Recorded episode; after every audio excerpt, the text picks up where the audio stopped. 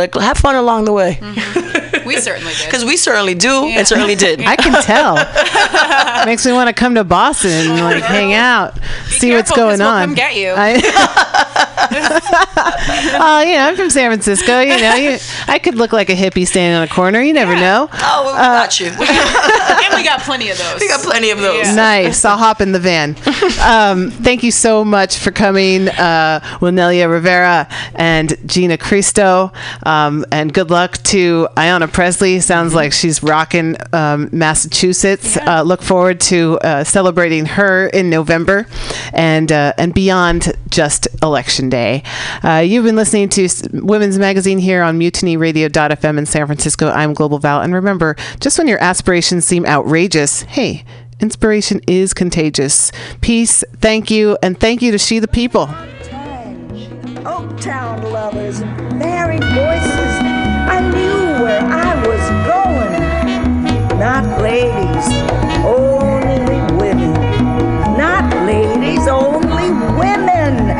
Sisters, singers, sinners, shouters. Lord, Lord, Lord, Henri. She and she and she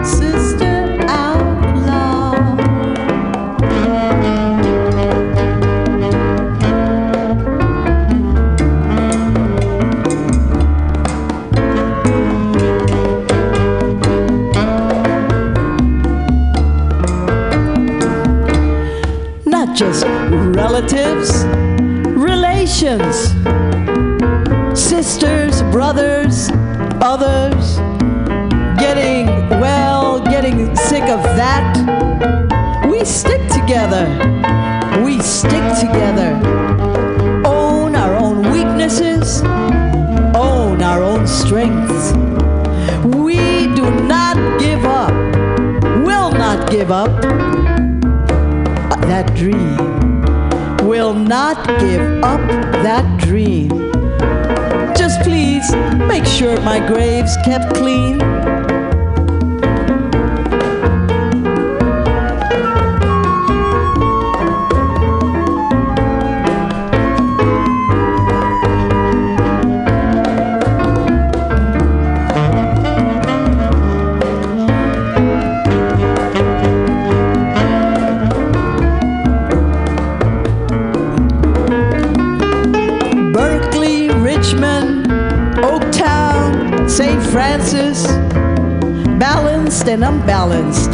On Valencia.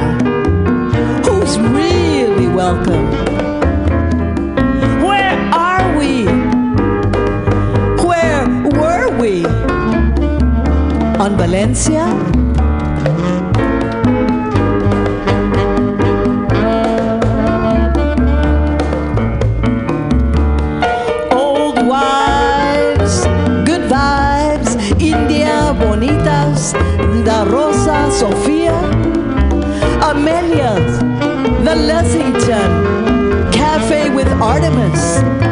Crafty women, Dora the Red Guerrera Roja, the building of women.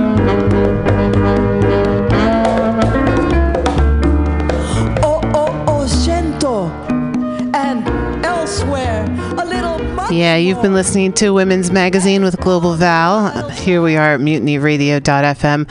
Uh, the Common Thread Collective is not happening this day. It is the third Friday, so we're, we're taking that th- third Friday off, but we will be back next Friday on the 28th of September 2018. So I wanted to give folks, uh, while I still have the, some time here, a little heads up about a few things to look out for. Um, tomorrow, Saturday, September 22nd. It is the autumnal equinox, but it is also uh, Nomadic Press uh, book release party at the Oce- at the Oakland Peace Center at 111 Fairmount in Oakland uh, in the Fellowship Hall. Um, Nomadic Press has just uh, put out seven new journals, including our friend uh, and uh, maestress of ceremonies at the Poems Under the Dome, E.K. Keith. Um, she's had a book of her pub- her poems poetry published. It is called Ordinary Villains, and it is really exciting, and we're very proud of her. Um, and uh, definitely try to get a copy. Check out Nomadic Press and um, pick up a copy of E.K. Keith's poetry book. Um, she got it reviewed by none other than SF Poet Laureate Kim Shuck and also California Book Award winner Tongo Eisen Martin. Um, so it's a really, I, I'm excited to hold hold the book in my hands. Um, but you should definitely try to get a copy as well. So big congratulations to E.K. Keith. Um, also happening uh, throughout San Francisco, Oakland, and Berkeley this week, and all the way until September 30th, is the Latino Film Festival. So um, you can get more information about that at sflatinofilmfestival.org, um, and that goes through. It's it's it's happening now. It started last week and it goes until September 30th. Um, so definitely check that out. Uh, various venues around uh, San Francisco in the Mission District and also in the East Bay as well. And yeah, again, I wanted to thank uh, Aimee Allison for organizing the She the People Summit here in San Francisco. Uh, it was an inaugural event, if, so to speak, um, and it was a really inspiring thing. Uh, as you heard, my guests from Women's Magazine today, um, Gina Cristo and Wilnelia Rivera, um, organizers, political organizers, and strategists from Boston. Uh, Wilnelia was the senior advisor to Ayanna Pressley, um, who is um, who won the the Massachusetts primary challenged a 10 term incumbent Democrat um, and won handily the primary. Um, so she's going to go into the ballot November 6th. uh, in uh, in Boston, Massachusetts. So uh, there are a diversity of voices who are running for politics. Um, there are women across this country and at every level of politics who are not only running but also strategizing and winning um, to try to, you know get some different voices in the room so that we can actually utilize our democracy in a way that can benefit communities um, to try to take the uh, you know less ego driven and more results driven approach. Um, which makes me think of our friend Amy Farah Weiss, um, who we haven't seen in a while since she ran for mayor uh, this this past summer. But she's always talking about, yeah, let's let's get, let's get past the ego part of politics because in a democracy we're supposed to have representation of what the society wants, um, and we obviously see that that doesn't happen, especially when. Uh, Congress passes a $717 billion U.S. defense budget. Um, and um, and the Pentagon loses trillions and trillions of dollars, and like I don't know where it went. Um, and that's not an that's not an exaggeration of numbers. So uh, do your homework, but also take care of yourselves and um, I'll be back next Friday, Women's Magazine. I'm very excited for next Friday. Um, I'm also kind of a little nervous because um, I'm going to be interviewing the women who uh, not only produced and directed, but also starred in, in, in a sense, um, the film Warrior Women, uh, which is essentially a documentary um, about uh, some of the Lakota Sioux uh, from North Dakota um, who have been actively, you know, trying to get rights and recognition uh, for their their their peoples. Um, for for a long time now. Um, so the film is made by and, and produced uh, directed by um, Elizabeth Castle and Christina King, two young uh, filmmakers um, who made a film about uh, Madonna Thunderhawk and her daughter Marcy Gilbert um, and the survival school that they had in the 70s, um, the American Indian movement. Uh, they, they talk about um, the occupation of Alcatraz that happened here for 19 months. Uh, the island was occupied by the American Indian movement. Um, and uh, also bringing us up to uh, Standing Rock and um, it, it's a really well made documentary. They've pulled in footage from various archives, including KQED archives. So I was like back like that kid, like sitting like too close to the TV watching KQED, going, "Oh wow, this is what people do to try to save and change the world." Um, you know, I probably saw Diamond Dave on KQED when I was a kid having the hippie funeral. So. Um, anyhow, it's a really amazing film. Uh, Warrior Women and so I'm going to be interviewing all all of all of those amazing women. They're going to get on a conference call and call us call me here at Mutiny Radio. Um, so uh, please tune into that. Uh, I find it rather appropriate as well as we go towards um, San Francisco's first Indigenous Peoples Day as uh, the Board of Supervisors in San Francisco did vote in favor of changing Columbus Day to Indigenous Peoples Day. So, Monday, October 8th, there's going to be another sunrise ceremony on Alcatraz, and I'm going to try to go. Um, so, I've never been. I've never been to Alcatraz, actually, which people think is funny because I'm from here. Um, but, you know, we're not, I'm not a tourist. Um, and I've also read a lot about it, so I feel like I've been there. But um, I always said that I would only really want to go if there was like a sunrise ceremony for Thanksgiving Day where they do that. Um, but now it's going to be Indigenous Peoples Day on October 8th. So hopefully I can, I can, I can make that happen um, because we are seeing a change in uh, an, an, an, an opening, I believe, in uh, our country and in our mindset and around the world. And uh, obviously, with the engagement that people are able to um, utilize of social media uh, in order to understand and see what's really happening around the world and, and having that compassion pour through. Um, and I really, as an as an environmentalist myself, I really truly see that we need to. Uh, I've always felt that we need to honor the earth but we really need to honor the people who really understand the earth. Um, our indigenous uh, communities here in the Bay Area and across this, na- this nation, we'll call it a nation, and just across this whole continent and and and also around the world, uh, indigenous people who you know, have just traditionally wanted to live their lives, and yet, uh, you know, colonizers have come in, imperialists have come in, factories have come in, polluters have come in, governments have come in, um, and you know, let the polluters pollute, and don't listen to the people. And then when the people stand up, they'll rubber bullet and te- tear gas them, like we saw most recently at Standing Rock, in in a very large way. Um, but I don't think that that those forces are going to win anymore. I really feel like there's an opening, an opening of minds um, to understand the integration of life. So. Um, Thank you for listening to Women's Magazine.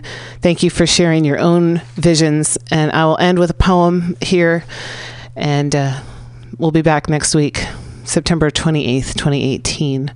Um, and after this, I'm going to play a podcast um, from September 7th, uh, where we were gearing up for the, the march, the climate march, um, Rise for Climate Jobs and Justice. And we had some amazing guests there that day. So um, I'm going to throw that podcast on after this and a little bit of music. but I but I thank you. I thank you for for tuning in. Thank you for caring. Um, thank you for doing the good work that you do. Every little bit helps. So here's a poem that I wrote on my birthday a couple weeks ago. Visions awaken through inspiration. Open your eyes, seek and find what you wish to be. Call to the far reaches. The echo is destiny.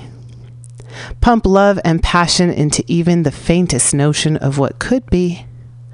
A colorful yarn unraveling to unleash your story.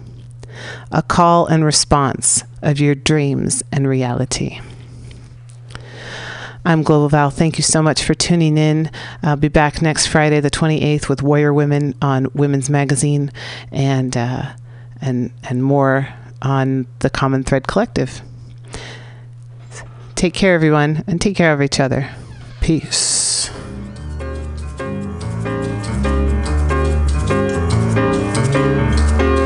el aire que trae en su mano la flor del pasado, su aroma de ayer. Nos dice muy quedo al oído su canto aprendido del amanecer. Nos dice con voz misteriosa de nardo y de rosa, de luna y de miel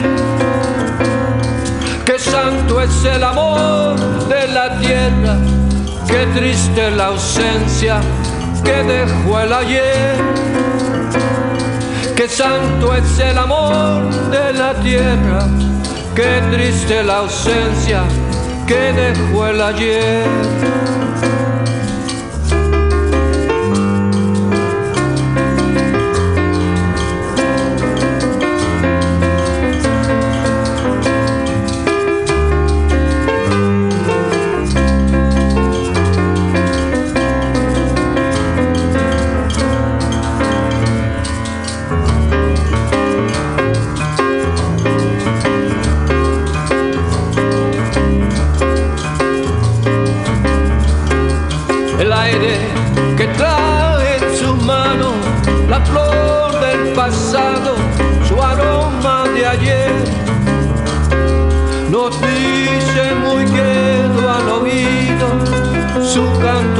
Del atardecer.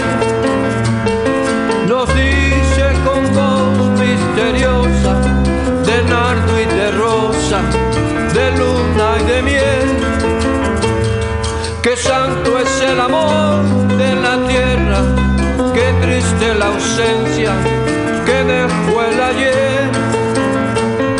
Qué santo es el amor triste la ausencia que dejó el ayer.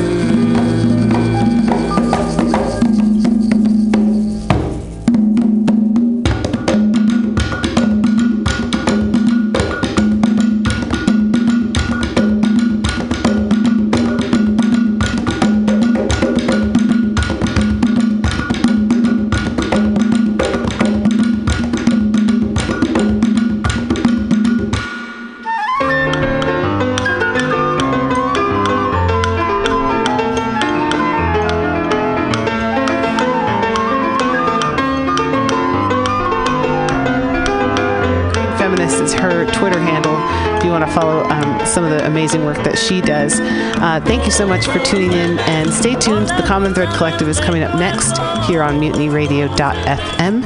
And remember, just when your aspirations seem outrageous, like changing the law to make it healthier for everyone, hey, you know what? Inspiration is contagious. Peace. Thank you. Stay tuned.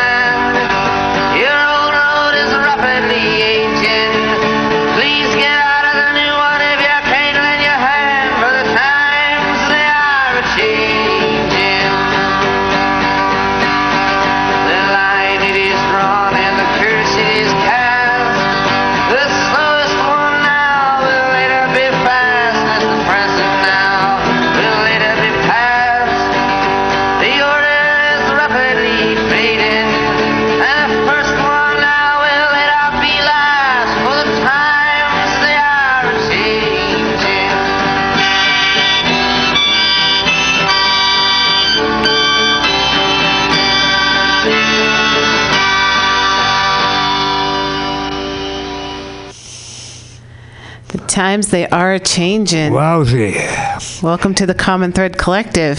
And that was Bob Dylan, 1963 or so. And uh, for a while it seemed to fade and so on, uh, but, but we wouldn't forget it. Uh, that's the first time Bob Dylan went worldwide, nationwide, saying the times they are changing. Well, it looks to me it's happening again. And once again, Val, the, the, the, the role of the show, the Common Thread Collective. And hey, that comes from these four lines that came to me. What do we do? We cast a wide net. We find the common thread. We let their life flourish. And I say, don't panic. I just keep it organic. And hey, Val, Yo, Dave. tomorrow's uh, this is a prequel, prequel for the March tomorrow, which is going to be my my sense that this is going to be amazing. This is going to be special, and here we are. And I have um, uh, uh, here's the Gilda on our listening tour out of the Dene, uh. Here's. Um, uh, here's uh, here's Kelly. Kelly, I know from uh, I know from Occupy many times. She's a photographer, and here you are again, Kelly. Welcome to the Common Thread Collective. Thank you very much, Dave. Glad to be here. And it, well, good, good to be here and good to be doing what we're doing. And you brought a guest with you too, a special person. I did. I brought Loa Numea Tola. Sorry, I probably butchered that again. No, she put her thumb up, close, close enough. Let me get that. She is a activist with the Pacific Island Contingent, and she is here to talk about her group and why she's here and what we're doing. and, uh, and, and we're all connected. And uh, this be uh, this be uh, uh, Gilda from the Dene Nation. And those connections we can think of between the oceanic, the people out there in those islands, and where, what's happening in the Dene Nation. which is kind of an island too in a way when we if we look at that way. But we're coming together. We're finding that common thread. So Kelly, why don't you talk about what you've been doing now for months to help bring this out? Talk a bit about it. So glad that you're there and here. Well, for since about June, we started planning a massive climate march because the climate summit is coming to San Francisco. so we started gathering back then, and at the very first uh, planning meeting, there was over 200 people there, and I'm not exaggerating. The line was out the door for a half hour. It was extraordinary. Wow. We have dozens and dozens of groups coming together, representing and planning this whole extravaganza from the march to speakers to songs and creating art and the very largest street mural that has ever been created. That's the big goal. Yeah, very exciting. Saturday, here we go. Saturday, here we go. So in the morning, Saturday, when about 10 or so people are gathering where? We are gathering at the Ferry Building at Embarcadero. The march will start at 10 o'clock. The, there will be two specific um, Um, ceremonial moments at 11 and 2 o'clock where we'll have some moments of silence and then we'll move into song. And so at that point, we'll still, for that hour, we'll still be in front of the ferry building. Is that right? Correct. And then we'll be heading down to Civic Center. And people are, are encouraged, I guess, to find one another. They've been doing that. So we're going to have a wide variety of contingents, I, I assume. Uh, yeah, dozens and dozens and dozens of contingents coming together. We are leading the march with uh, Indigenous grandmothers, and so we want to make sure that women know that if you're an Indigenous person, and please come to the front of the march and lead it with us. Lousy. Wow. And uh, in fact, Gilda, you've come all the way. You've made this part of your listening tour to be, to be part and parcel of this. Am I right? Um, yes, Dave, I think there's a common thread here That's what we're talking about. to come out and lead the march tomorrow with um, everybody here. And the common thread is that, you know, we all care about Mother Earth. We want to be able to have a clean, healthy environment for all our peoples. And that includes everybody here. So that's our common thread, Dave. Thank you so much. Well, that's an important common thread. It's what it's all about, and and is it about the, fact that you're here on a, a beautiful Friday afternoon, and we've been doing this for how long? Many years, right? Many years, Dave. Yes, you and I have been doing this show together since 2011. But uh, the common thread. Congratulations. Thank you. And the Common Thread Collective goes back a couple years before that. So right. this this might be the 10th anniversary of Common Thread Collective Oh this my year. Goodness! and the role that's emerged is that we're, the, that we're kind of a voice, or not the voice, but kind of a voice of what's happening. And we encourage people to come and play the music. We encourage people to bring their word, their spoken word, there's poetry, there's what, whatever we can put on the, uh, put out there around the planet, and put it out there and do it and be a voice of all this. So Lola, welcome. Welcome, Dave. Thank to you so leave? much. Well, come here for a second before. We'll, we'll, we'll see you. We'll see you tomorrow, Gilda. and thank you Bye, for being. Gilda. Okay, Thank you for perfect. being on uh, Women's Magazine today. That's right. And so people can. Check out the uh, Women's. Magazine will be a podcast. Uh, it is probably already, or will be soon. Yeah, it very well may be. Mut- MutinyRadio.fm is, is where we broadcast live, stream live around the planet, and also in our podcast archive, you can search for our shows, Women's Magazine, and also here, Common Thread Collective. And uh, the search by the date today is September 7th, 2018, by the way. And if you were talking about finding one another, there in front of the ferry building, and bring your uh, bring your uh, bring your colors, bring your art art, bring whatever you like to bring, because that's what this show is like. This is a radio. This is you can hear it, but we can't quite see it yet. But uh, but when you, on tomorrow, we'll be seeing it. We'll be connecting with one another. We'll be feeling this amazing energy, Kelly, an amazing energy that you and I know goes back to a long, long time. But I can keep remembering those days in Occupy, where we occupied, where we brought our tents, where we had, where we served the food, where we served free food, where we shared, where community emerged. And you have a lot of those pictures, don't you? I have a lot of those pictures, Dave. Yeah. And, and where can they be found? Uh, they can be found on my website, Kelly Johnson, revolutionaryphotography.com. All right. Wowzy. Hey, Val, it's amazing how uh, all these connections come together, Mm-hmm. and uh, sometimes, to many times, to our surprise, and Oh, how we yes. build on. And uh, this role that we do, not of the voice, but a voice. Hey, Val. and I, yeah, I, I mean, I, I'm just so, I'm just so happy to be a part of all this in, in terms of uh, being a place where we can come together, where um, everyone can bring their passions, um, share their work, share their words, connect, um, and we can, you know, spread the love from San Francisco because that's that's what it's all about. And uh, um, Gilda, they have they, they have other events to go to. We go mention. We'll mention. Uh, that we, that, that we mentioned that we're getting together, that we're finding one another, that we'll be doing it uh, for sure. And uh, so here we are. And Kelly, Kelly, what occurs to me now is, of course, have you been speaking when you've had your monthly meetings and your weekly sub meetings and really been devoted to this, just like you were devoted to Occupy, uh, taking pictures, occupying, making it, help making it together, chronicling it. It's only talk about where we go from here. This is a big step forward, and where, where we go from here. Can I interject here, Diamond Dave? I just wanted to, you know, I'm, I'm just very happy to be here on your show. Um, Our show. You know, I'm I'm from a I'm from a small island in the Pacific, and that's um, and we, my brothers and sisters from the Pacific Islands, we, we are we're from small islands, you know, Dave. But we feel that we we are big. We're actually from a big island because we also look at the Great Pacific Ocean as also our land. Oh yeah. But you know, I'm, I'm just also so proud, as, as Val said, that perhaps today's your 10th anniversary for your show. And I just have to say, I mean, as, as small people from a, we're, we're not small people We're at all. people. We're big, Samoan and we are big people, aren't we, Dave? Samoan people. Oh are big people. When I think of But yeah, Go ahead. But um, as a humbled people, I guess is what I mean. A humbled people coming from a place that's you know um, far off from the belly of the beast, the United States of America. A humble indigenous people.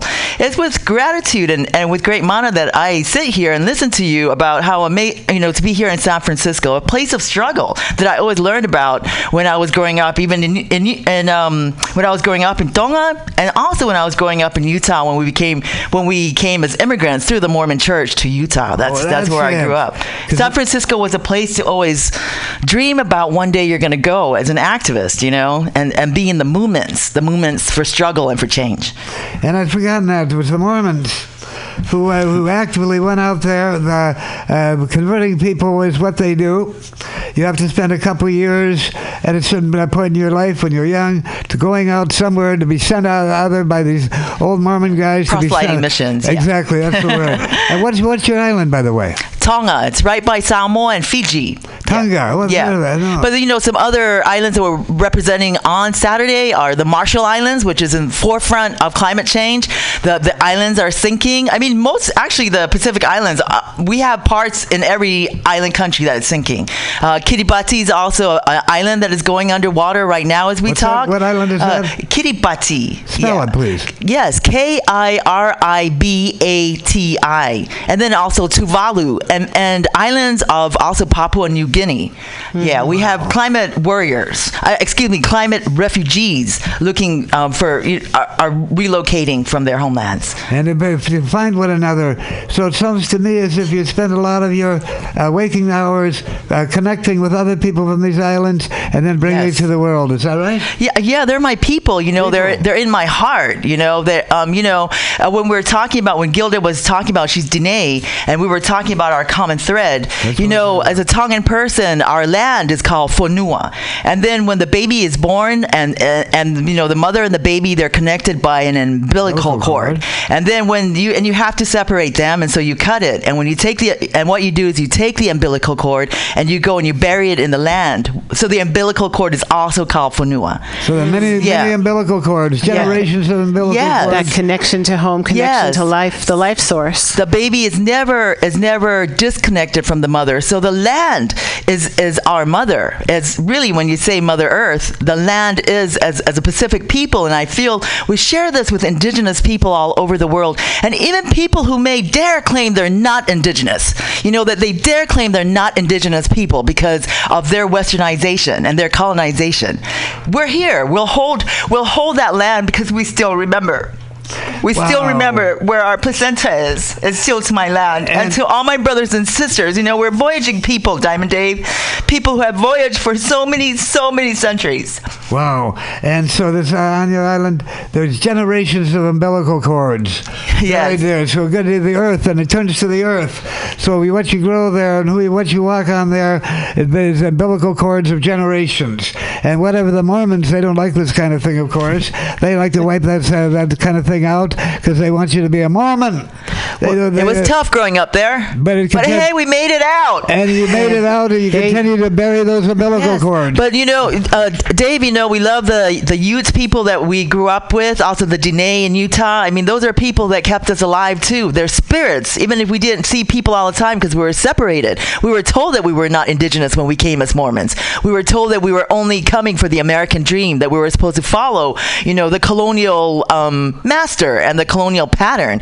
But um, we th- we thank the indigenous people of Utah. I will always remember them in my heart and those beautiful canyons in Utah that kept us alive so many years that we lived there. So I so much gratitude to that land. So Can it's I- a- it's I'm sorry, go can I ahead. ask a question? Kelly, Kelly, it's free, this is freewheeling conversation. Can you, Loa, talk about how um, your folks integrate kind of spirituality with their environmentalism? I've heard a little bit about it, but I'd love to hear an elaboration on on that connection and and how the two are almost symbiotic. How we found one another. How we happened to be sitting on a beautiful Friday afternoon with our my history and her history, your her history. Yes, And here we are from the island to Utah and finding one another. What and and uh, finding one another because we're talking about an American dream, but it's not an American dream of the powers that be.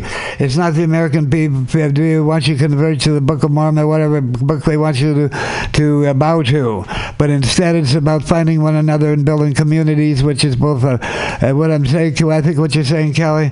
Well, we come from these different. I'm 80 years old, so I, I was called. I come out of Minnesota. And I hear I have some uh, Ojibwe, pa- but in fact, my, most of it is Jewish and uh, but, whatever. But, but here we found one another, and we share this dream, which is not the dream of the powers that be, but the dream of people arising, finding one another. Uh, the uh, the times they are changed. As said Bob Dylan way did, and so uh, way back then, women stepping up, men stepping back, perhaps. That's that seems to be the time we're in, and a new world being born. Take it Yes, yes, Dave. It is the dream of our ancestors that we're together here in Mutiny Radio on this afternoon of Friday at the wake of the greatest, biggest, largest. Uh, march against climate change yet against as, as penny opal plant said um, climate change hey let's call it for what it is climate destruction and kelly just to answer your question you know that's why I stand here in such humility, um, Val and, and Dave and Kelly, in, in this Ohlone land that we're in, Yelamu, San Ohlone. Francisco. Yep, thank And where I live in Berkeley, in Huichin, Ohlone, Lisjan Ohlone. Um, to, to be able to, to come through, I was telling about our immigration journey through the Mormon church to Utah, forgetting so much things about our being indigenous. But I think um, my ancestors, with all the struggle of coming to the belly of the beast, my ancestors wanted us to come here so we could relearn these things, so we could reclaim these things, so I could sit in this room with you guys and we can march together with our voices. Because, Kelly, the truth is, um, my Tongan people, we've lost so many of our indigenous chants and things, um, especially at the making of, of the nation, which we had to have a kingdom, we had to have a king, unite so many of the brilliant, independent um, um, uh, kingdoms that were already there. You know, they had to be, it, it had to become this kind of homogenous thing under a kingdom. So um, we've lost so many of these things, but that's why I'm so grateful for my Pacific. It's still strong. And I'm so grateful for the New Zealand Maori brothers and sisters in Aotearoa, New Zealand. And of course, shout out Kumu Kaui, um, um, who is a sister of ours um, who, who lives here in, in the Bay Area, who helps us so much with the Pacific Islanders. So much love to the Kanaka Maoli of um, Hawaii. That's a native Hawaiians for standing up for saying no. Actually, we have to say no to to to to, America, to America KKK. We have to say no. We have to stop the genocide of indigenous people from the Pacific, and we have to stop our, our colonization. Just to quickly throw it out there that, for instance, you know, Kelly, uh, in Aotearoa Aotearoa in a place called Wanganui. They have, uh, I think it was 2017. They gave, um, they had fought for 140 years to fight for their river, the Wanganui River, and it was finally um, given to them, and it has personhood. So the Wang- Wanganui River is a person. But you, uh, yeah, people are like, so what does that mean that a river is a person? Well, what that means, Dave, is that um, what that means is that the the spirit. Yes, the spirit is, is strong. And when uh, there's a company, say, who wants to come and frack around that land, who wants to come and destroy the land, who wants to come and pollute those waters, the, you, they will have to answer to a whole entire tribe. Not just one person, not just like a leader, not just one person that, you know, like, oh, the president of your tribe would have, no, they have to answer to a whole entire tribe. That means generations of people, the past, the future, and the present. So that's kind of a lot of people that you're gonna, and, and a lot of spirits and a lot of power that you're gonna have to answer to. And where's So- the so- river again? Wanganui River is in uh, Northland. It's in the northern part of Aotearoa, New Zealand. Wow. Mm-hmm. It seems So like a all- way better personhood than corporations. Yes. True, right? Seems uh, way more realistic and honest. And uh, Right, because uh, it's this- actually something that's that's alive. Yeah. and this has been happening. Yes. This has been happening all over the planet mm-hmm. in so many different ways. Yes. But I think we're entering a time in which all of these different personhoods are coming back together. That's why I say take on the wall, open the doors. Take down the walls. Get rid of the borders too. Families, bands, tribes, communities, collectives. I believe in that. But borders just a line on their map. Yes. And yes. we're, we're, we're, something is emerging here.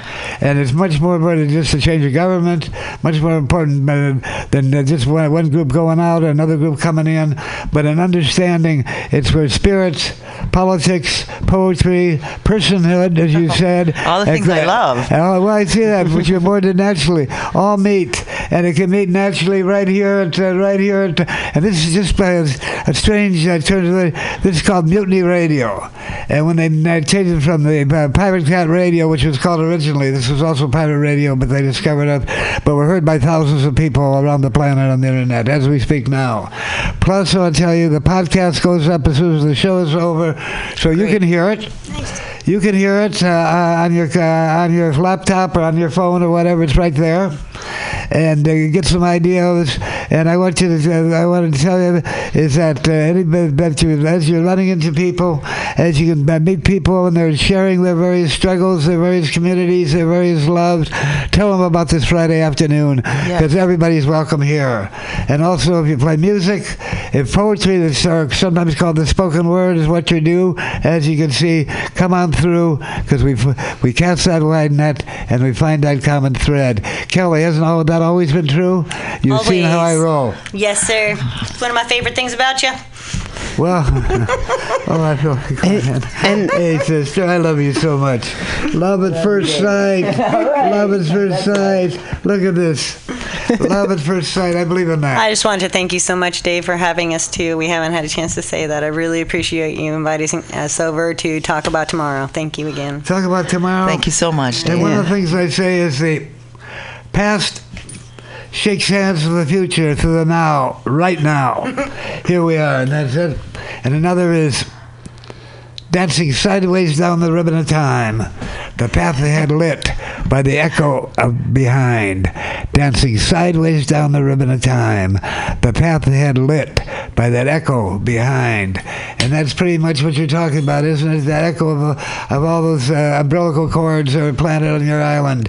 Of, uh, hundreds, maybe thousands Yes. of years, umbilical cords, since the people what uh, they originally row in from other islands and so on. They rolled in and they looked around to this uninhabited island and they said, uh, uh, "Here we make our stand." Is that right? That happened thousands of years ago, hundreds of years ago. That's right, Do you know yes. that uh, history? History how that happened? It's it's it's ancient. Ancient. what- yes. Ancient. ancient and and been disturbed by the past several hundred years, thousand Right. years Yes. of colonialism and Richmond Records racism and genocide. That's right, Val. Yeah, climate uh, climate destruction is, is a kind of colonialism. That so colonization is not new to us. So we've suffered greatly, though. We continue to suffer today because of it. You know, um, capitalism, um, private property, huh, Dave, these kinds of ideas. You know, we, we continue to suffer from them. So when we look at climate change, it's only, I, I, I'm so grateful for the opportunity I have to work on this march, as to be the main organizer for the Pacific Islander contingent. Wow. Because I was, you know, when I came in, because my sister Fui Fui, she did it last uh, 2015, the march in Oakland, and she did an amazing job. And she's just an amazing uh, organizer and just an amazing human Where is being. she?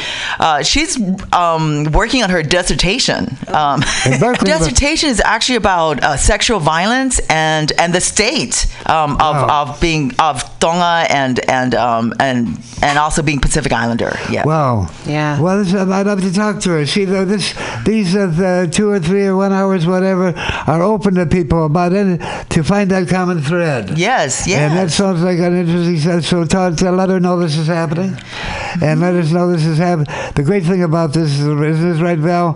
That it's pretty much well over through the summer. It's every other Friday, but uh, it's usually each and other Friday, each and every Friday to come on in. You don't need a special invitation, and my role is to make sure, as an MC, is that nobody goes away mad. Nobody goes away sad. Everybody goes away glad, able to do what they ca- what they came to do, and to find that common thread, and to get to know one another in, in, in a good way.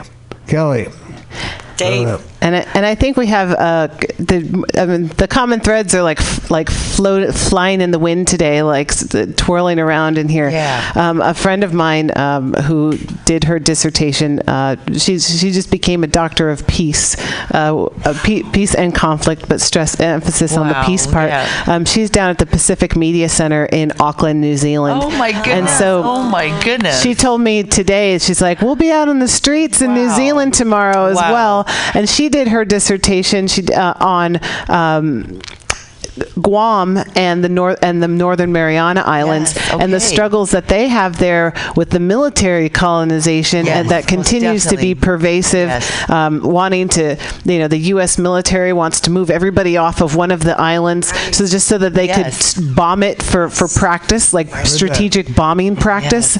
I mean, Yes. this hor- horrendous, you know, um, affronts to not only the people there, traumatizing the people, moving them off of, trying to move them off of their lands or sequester them to one part of a very small island so they could bomb the other side. Um, and there's so many like American veterans who come from the Pacific too, who Yes. come from Guam, Yes. and Yes. and yet the the military continues to just try to utilize these these islands and, and, and abuse these people and cultures um, for for target practice. Yeah. Um, so Well, I think uh, American Samoa, which is just Samoa, um, it has the most uh, per capita uh, soldiers, Right. especially in Afghanistan and Iraq. Yeah. oh my goodness. yeah. So And, and so the, the death toll for that small island. So it's the same thing with climate destruction. How in you know like Penny Opal Plant was saying in the southern part of the hemisphere where where the seas are rising and, and people are just trying to survive because the seas are overtaking the overtaking their homes. Um, and also overtaking uh, of just lots of um, lots of photographs come to mind overtaking their sacred burial sites and, and these schools and, and these kinds of things um, you know their plantations to or, or their uh, places where they grow food in their gardens but um, really so much to do. And I know I'm getting a vision of the oceanic people. That here you are, uh, uh, uh, uh, born raised in many different islands, brought around different Western colonialist uh, Yeah. churches. Some say the, the Mormons say, "Well, we'll take this one." The Catholics say, "They take this one," and they work out something, and then they kind of descend on, on it. But in fact, I see one, one, one people emerging. Is that right? One may be emerging. Well, we're going to take a break, I think. Uh, Kelly. yeah, we'll play a little leaving. music. Kelly Johnson, Revolutionary Photography. Look Dave, Dave, I was trying to sneak out on you. I said Well, that, that, like I that. know. We're I know. doing say farewells, and how uh, are you going to be found tomorrow? Are you going to be? Do you have things exactly? You're going to be running around out there so at much. Six o'clock, and I am going to be every single where, and I got secret sonic access to a roof, so I can get all of those Wow. murals that we will be painting sing in the afternoon. Oh, my Couldn't goodness. be more excited about it. That's so cool. Kelly Johnson. We'll see her from behind the lens. Um, is how, how it usually comes Wow. through. And then I Um, just got a, I, I, I heard out of the corner of my ear that there's going to be stuff and that this is part of a conference. This is our, our people's role as part of letting this conference that's coming up uh, know that we're here. Right. And we're listening and we're participating and we're right here, the, our human human beings coming together right here. So Kelly, so good to see you. And- Dave, I've got to go too. Yeah. Thank okay, you. that's what I'm Thanks saying. so much for so hang having up, let's us. wind up. Diamond Dave, thank you so much, and thank you so much, Val. Val. Kia to your friend too in New Zealand. All right, and Halfa thank you. Dave with for her studies in Guam. Yeah. Yeah, you- thank you. Are I you actually, living here in the Bay Area? Yes, I live in Berkeley. Well, Berkeley. right. Well, let's Well, let's So here we'll we just are. get in touch. Let's do a little prayer. Uh, Okay. Uh, let's go. Hold on. Let's do a little prayer. And I, I'm on a, it's called the Red Road. I always like to use this. It's it's the warrior path, and for me it's the sober path. I've been on it 17 years. So this is the prayer of the Red Road. It's taken from the Lakota, but I think it works in every situation. I'd like to say at least once a day. And it, and uh, the warrior path, the sober path, that's the one I'm on at 80. Thanks to the Red Road and thanks to the, all of this happening. It goes like this. Great Spirit, whose voice I hear in the wind, whose breath gives life to the world. Hear me. I come to you as one of your many children. I'm small and weak, but I need your strength and wisdom about doing more together than, than we, any of us can do our own. I need your strength and wisdom. May I walk in beauty. Tunkashila, all my relations. And that's the beauty way, and I believe that's the path we're all on. That's the path that's emerging, whether it be from the island or from the from the, from the islands or the or the wherever it is we're from. We're finding our common thread. Hey Val, do you have anything you'd like to add? I think you said it all, Dave. I haven't said it all. So hey Kelly, I'm opening the door. I said take down the walls, open the doors, get rid of the borders. Two, Kelly, Yep. uh, uh, uh, give us the last summation of what occurs to you. We're, we're going to take it away from here, and we'll see us, us all tomorrow. At uh, tomorrow, uh, where, wherever we had Occupy, pretty much. Exactly. Yep. We're going to be in Embarcadero and Civic Center. Everybody, we would love to have as many people as would like to come out. Come out. You can come out sing. You can come out and paint. You can come out in march. Just join us. Okay. Yeah, As far as marijuana is concerned, it's legal now. But, hey, did Not on the streets, Did- did Dave. get Just kidding. you? Oh yeah. Um. Sure. Yeah. Well, we Thank you. It's Yeah. wonderful to be connected with Yeah. all of everyone in this room. It's I feel like Yeah. this this day is, is already just very very special. Beautiful day. Yeah. Um, and and luckily we're all local, so this can happen again here at Mutiny Radio, pretty much anytime you want. Okay, do- your do your. Uh, we're gonna end with a blessing. Oh, they, they have to wonderful. go. They have something to do. Just as much. So give us a, blessing. Yeah. Uh, Yeah, just um. Yeah, you know, and, and thank you. Okay, if I go go mona malo apito malo ofa malo hitau hitau va. To that's to our um, Moana Nui, the the great Pacific Ocean for us is our grandmother. Just I just said thank you so much for the love and thank you for keeping our sacred relationship. Excuse me. That's what we're all about, Val. Sacred relationship. Thank you so much.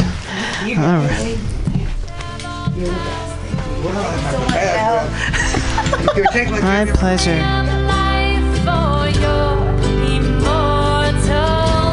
Blessings on your journey. This is Mary Isis music.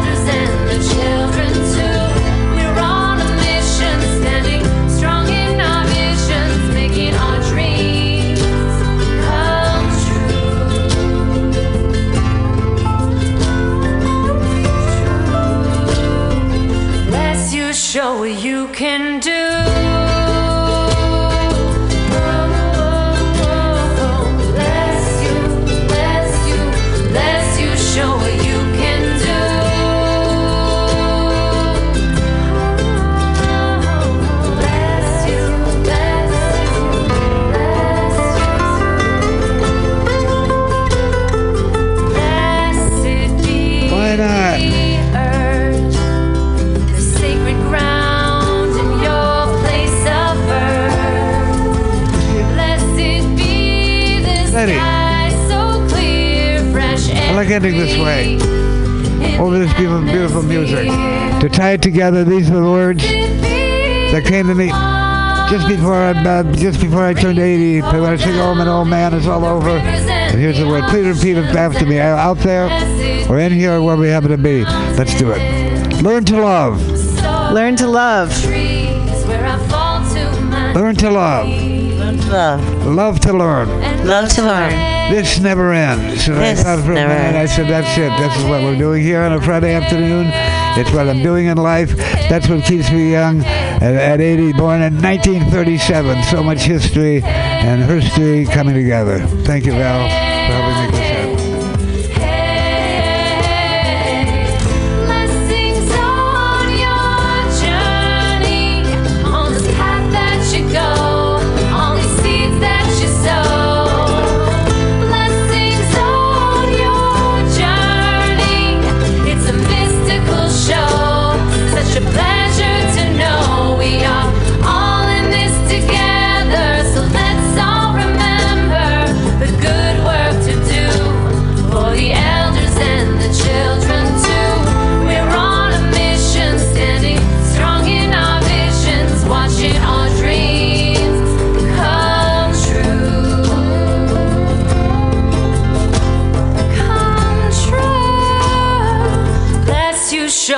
you can do.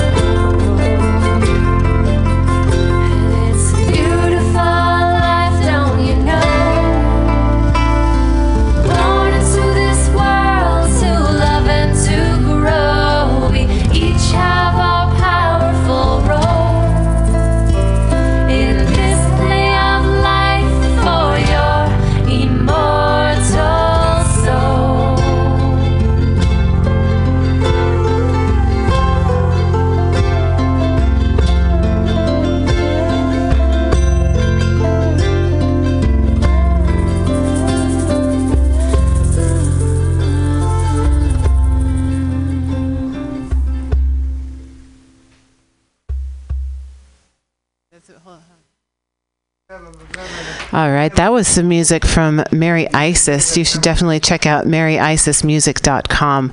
I'm going to be playing a little bit more from her. Um, she's someone who actually grew up um, mostly in Hawaii, um, but definitely sings beautiful music and is very, very in tune with uh, the universe and the spirit of life. And so um, she has been a guest here on Mutiny Radio before. So happy to play music from Mary Isis.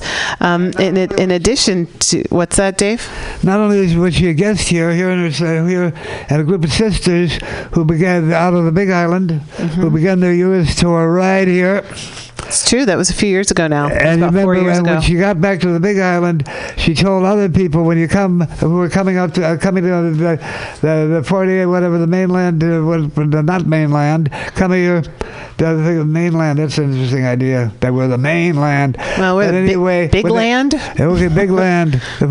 And uh, when, they, when they got back to the Big Island, they told other musicians when you who were about to go on tour, well, when you start your tour in San Francisco, be That's sure to come to Mutiny Radio. yeah, and they have, and they have. Someone become famous. What's his name? Well, well, we, you know, when you open the door, right, Dave, and, and let people come in and uh, welcome everyone, then people want to keep coming back and tell people to come here. So we're really grateful for Mutiny Radio, and uh, um, you know, the Common Thread Collective is a very, very special entity here. Hell yeah. A flagship show, we could say. flagship. But the flag is a world flag. It's it's whatever flag Peace it is flag. that you hold close rather than a, a flag of any nation. Hmm. Any nation. We're transcending all of the nations because we can. We're being heard uh, totally totally across borders.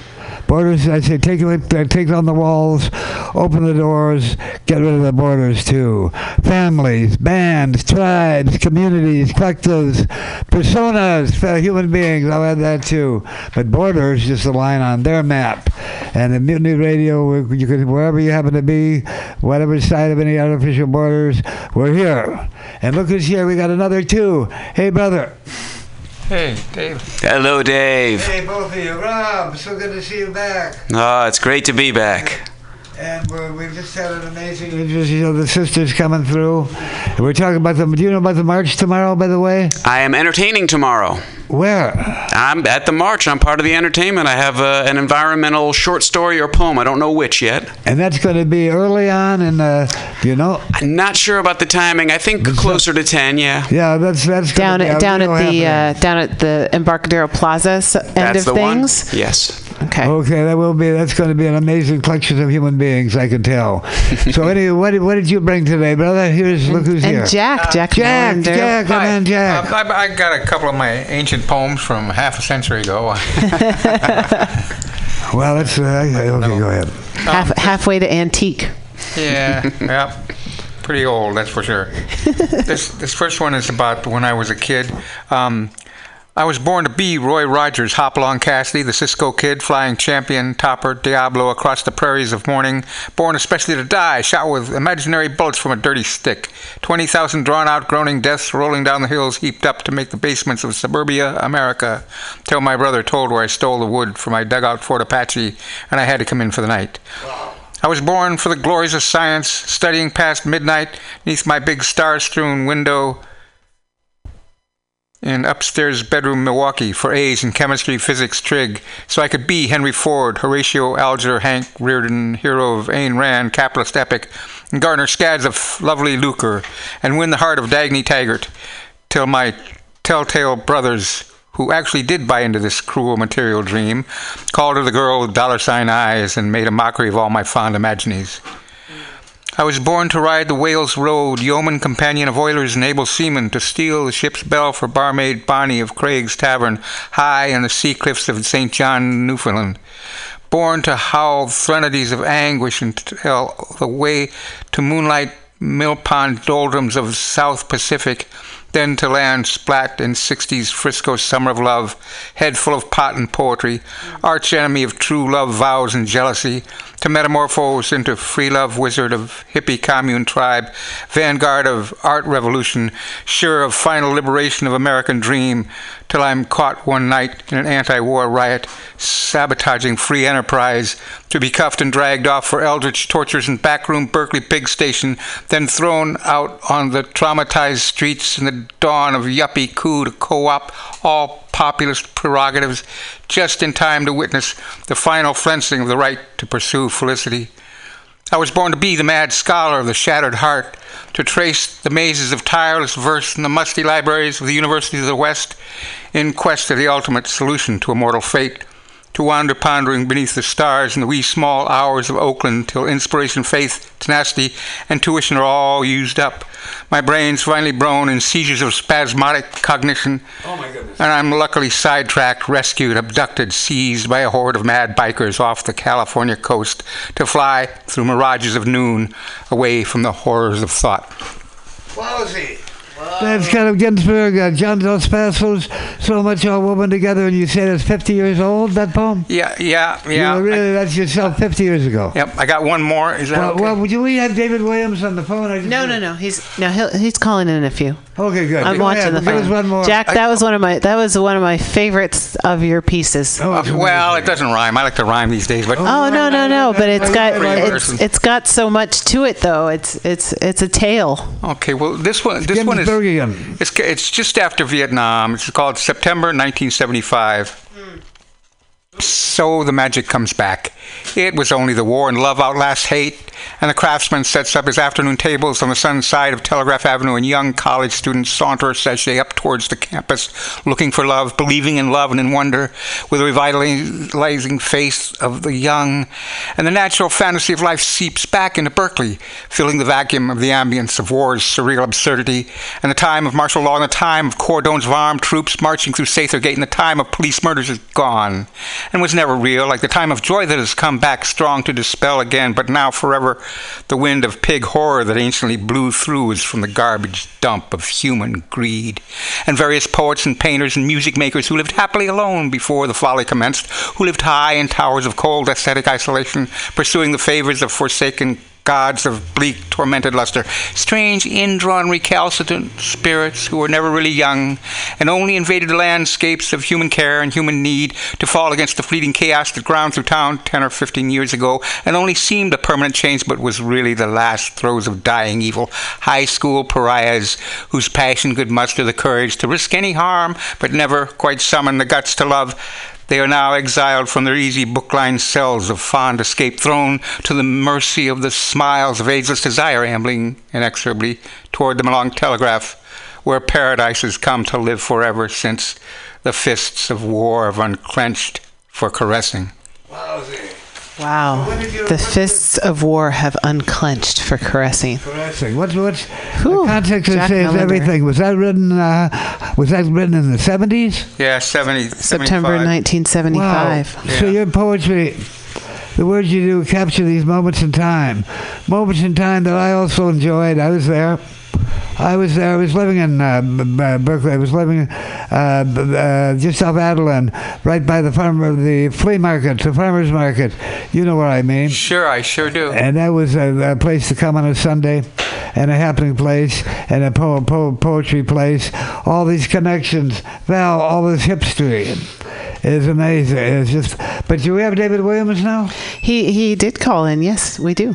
David Williams is on the phone. Okay. Would you like to put your headphones on so you can I hear? want the people, and Rob, I want you to think of a few that do something. You know, well, you have uh, our home pages in front of you, but you're going to take us out. So, David Williams, are you there? I'm here. How, how you doing, Diamond Dave? How are we doing? How are you doing? That's the word that people I hear 50 times a day, and I always have the same answer. Good enough. Doing, have you been listening to the show at all? Uh, no, just the last couple of minutes. I've been totally busy, but I'm here just uh, waited till a thunderstorm ended at Greenbelt Park, and now it's not so noisy. I thought I'd call you in. I I don't know what I'm doing. We're here with the. Uh, I'm here with Glenn, uh, uh, who's the. I, Glenn Wilson, and he's a journalist. and he has a uh, online called NewAmericanJournal.net, and uh, he did an article today uh, about the adventures I've been having here at Greenbelt Park and the overture to the White House, going there on August 30th and beating the drum with the peace pole, and then uh, coming back here and then took some pictures and wrote an article that he just published today. So I have him here with me on the speakerphone, and um, I guess I talked to you last uh, when, months ago when I was on the road from on the way to the gathering in uh, Georgia, and then after that, uh, Wave and I went to Atlanta, and uh, were joined by my teacher's daughter and grandson to do the walk from the Carter Center to the King Center. And then uh, Wave and I have been hop, skipping, and jumping, went to 15 cities along the way, walked around the block of City Hall beating the drum, asked the mayor for a proclamation of a season of unity, harmony, and peace. And um, I wasn't a very good salesman because only one out of those 15 cities agreed and got a really nice proclamation from them from Petersburg, Virginia, as well as the one we got from Tucson when Wave was there too. So we got to Greenbelt Park after the action at the White House was just walking from this place they call David's Tent in D.C. It's a 24/7 ecumenical Christian revival kind of tent meeting in the Washington Mall for three years, uh, celebrating three years on 9/11 coming up in a couple of days. So we went there and got the peace pole for Jerusalem and had a little talk with him, and then walked that over to the White House a mile or so away and set it up in the Rose Garden or the guard flower garden lawn where we didn't know we weren't supposed to be. Lafayette Park. Lafayette Park. And then uh, by the time everything finished, the Secret Service guy came on a bicycle and chatted up and uh, was very friendly and took the little flyer with all the information. And I told him to please get it to the president. You know, he didn't. He was not going to come out, I guess, because the Secret Service guy didn't know he was coming. So then I decided, well, I'm going to go ahead and pack up. Then the park district lady comes, park police or whatever, and then she's all kind of irate, and she says, uh, "You can't do this without a permit." And the law says because you've done it, then I have to. That's a legal precedent. Now anybody can do it, and I can't stop them. she kept saying that to me over and over. And that's in Lafayette Park, eh? in Lafayette Park, right behind the I've been there. for the Proposition One. And you know, right behind the Proposition One vigil, there's a little square of grass that's now all fenced off with a temporary fence, so that they're protected behind their little scene. Then the next thing towards the Andrew Jackson statue there is the this long kind of a lawn area with flowers planted around it. When, when Wade and I were there in 1980 for 11 day vigil, we were amazed that every that they would come in, the, in one morning and they would rip out all those flowers and put new potted plant flowers in there. They never let them grow. And uh, but anyway, it, it's a real pretty. And there's a lawn in the middle, like a long oval-shaped lawn, and that's where we set up the peace pole and everything in the middle of it. And then uh, Glenn took some pictures and a little video, and that's all included in the article that's on the NewAmericanJournal.net site uh, under Public Affairs. Just came out today. Wow. I posted it on your Facebook page and all. So next uh, stage is, uh, you know, the president didn't accept the message of peace. I emailed up and down all over every way I could. And then The uh, that means I have to maybe. Uh, that's the third time to try. We did it in 1980, and after the Rainbow Gathering in Virginia, took the peace pole to the White House, the Lafayette Park for eight days, vigil 24/7. Nobody bothered us, the cops or anything. And then uh, left, and then came back with it uh, at the end of the Long Walk for Survival on November 1st, 1980. So that's that's 38 years ago. This coming up November 1st, All Saints Day. So coming back uh, next time is uh, October, October 24th to 31st. Going to have a gathering here in Greenbelt Park and a Global Peace Council every day from 2 to 4 p.m. in the Sweet Gum Picnic Area, which is an open to the public in the daylight hours for anybody to come. It's like the Greenbelt Park Free Speech Area. and It's a huge lawn where the deer graze in the evenings. And that's where we had the camp with the Long Walk for Survival in 1980 in this huge, gently sloped, giant grass meadow kind of thing that went next to the bathrooms and the big parking lot and so forth. So from 2 to 4 p.m. from October 24th to 31st. We'll have the Peace Council there, and then on November 1st. next year. This year. Oh, this year. And then, and then November 1st, uh, we do the 12.3 mile walk into Greenbelt Park to the White House by way of going to this David's Tent DC thing. And then uh, they're going to have in the beginning of November a big ecumenical, if you're not afraid of Jesus, come and pray to the Creator with us kind of thing. And the, with teepees and the indigenous people from all tribes DC uh, organization like that on Facebook. They're yelling folks from around the country to come. They've been doing this 24/7, 365, playing music and talking and whatnot for three years on the Capitol Mall in this giant kind of like, uh, you know, like a big giant uh, pop-up thing you have at a yard sale or something. A giant t- flat-looking tent with a stage inside and a cross up there, and you know you know, your drink table and stuff like that, and literature table, and they're real nice people. The two women that I met were very receptive to the message about the peace pole for Jerusalem, and were thanking me for being there, and they told me all what they were about and everything, and how they were excited that the different Muslim and Jewish leaders come by and get along because they're there because the Jesus vibe is good and this kind of thing. So we're going to walk there first on November from here uh, five hours altogether with rest stops, uh, leaving the All Saints Day, the 1st of November, from Greenbelt Park, Sweet Gum Picnic Area to the David's Tent, D.C., and then another mile after a little, you know, 20 minutes there or something, another mile walk to the White House to the Lafayette Park, and then offer the peace pole ceremony again at that time and also along with it carrying all kinds of environment messages to how to fix the problems that Standing Rock is standing for. And the marches this weekend are all about the climate change. Well, we're bringing the remedies, we're bringing the ideas, we're going to gather them all together in this council and then uh, bring them to the White House and the government on the All Saints Day, November 1st. Well, really, David, that'd be amazing. You amaze me. Your dedication, your energy. You've been devoting your life to this. Several times I've been there.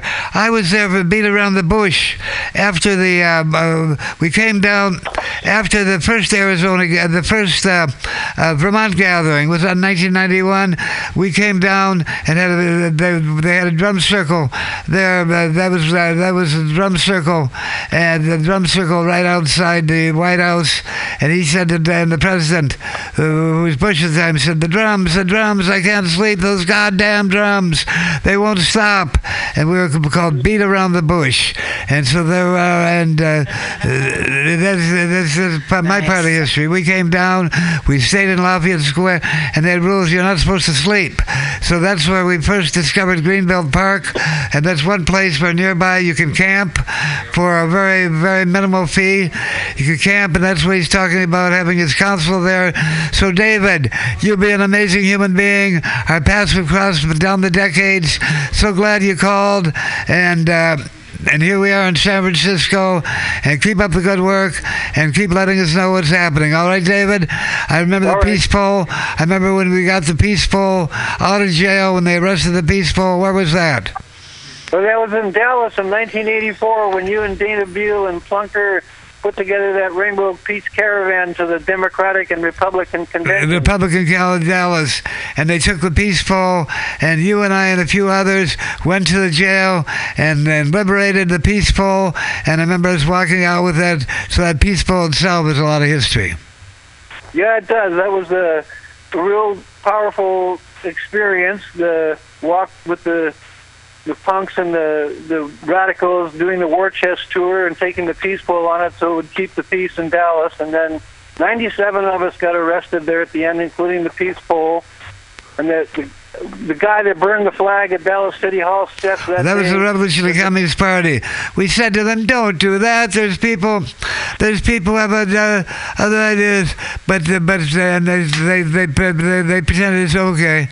But uh, there we are uh, doing our circle uh, march in front of the in front of the convention center, I think. And I looked down, and there's a burning flag, and I said, "Oh no! Well, what the heck?" And he took uh, that was Joey he was a young member then of the Revolutionary Communist Party, the RCP, and he took it all the way to the. He took that, and he got arrested, of course, which is what they wanted. I got arrested, and they took it all the way to the Supreme Court, and this is before we had this five to four reactionary court, and the Supreme Court said, "This you can't. This is free speech. Burn that flag." Isn't that right? Yeah, that's what happened. It wasn't our doing, but it happened. And That was the Joey. Hey, Joey. Now I see him. He's a middle-aged dude, still with the RCP, still a dedicated Maoist, whatever it is they are, and thinking they're going to take us to the promised land. That's a whole different question.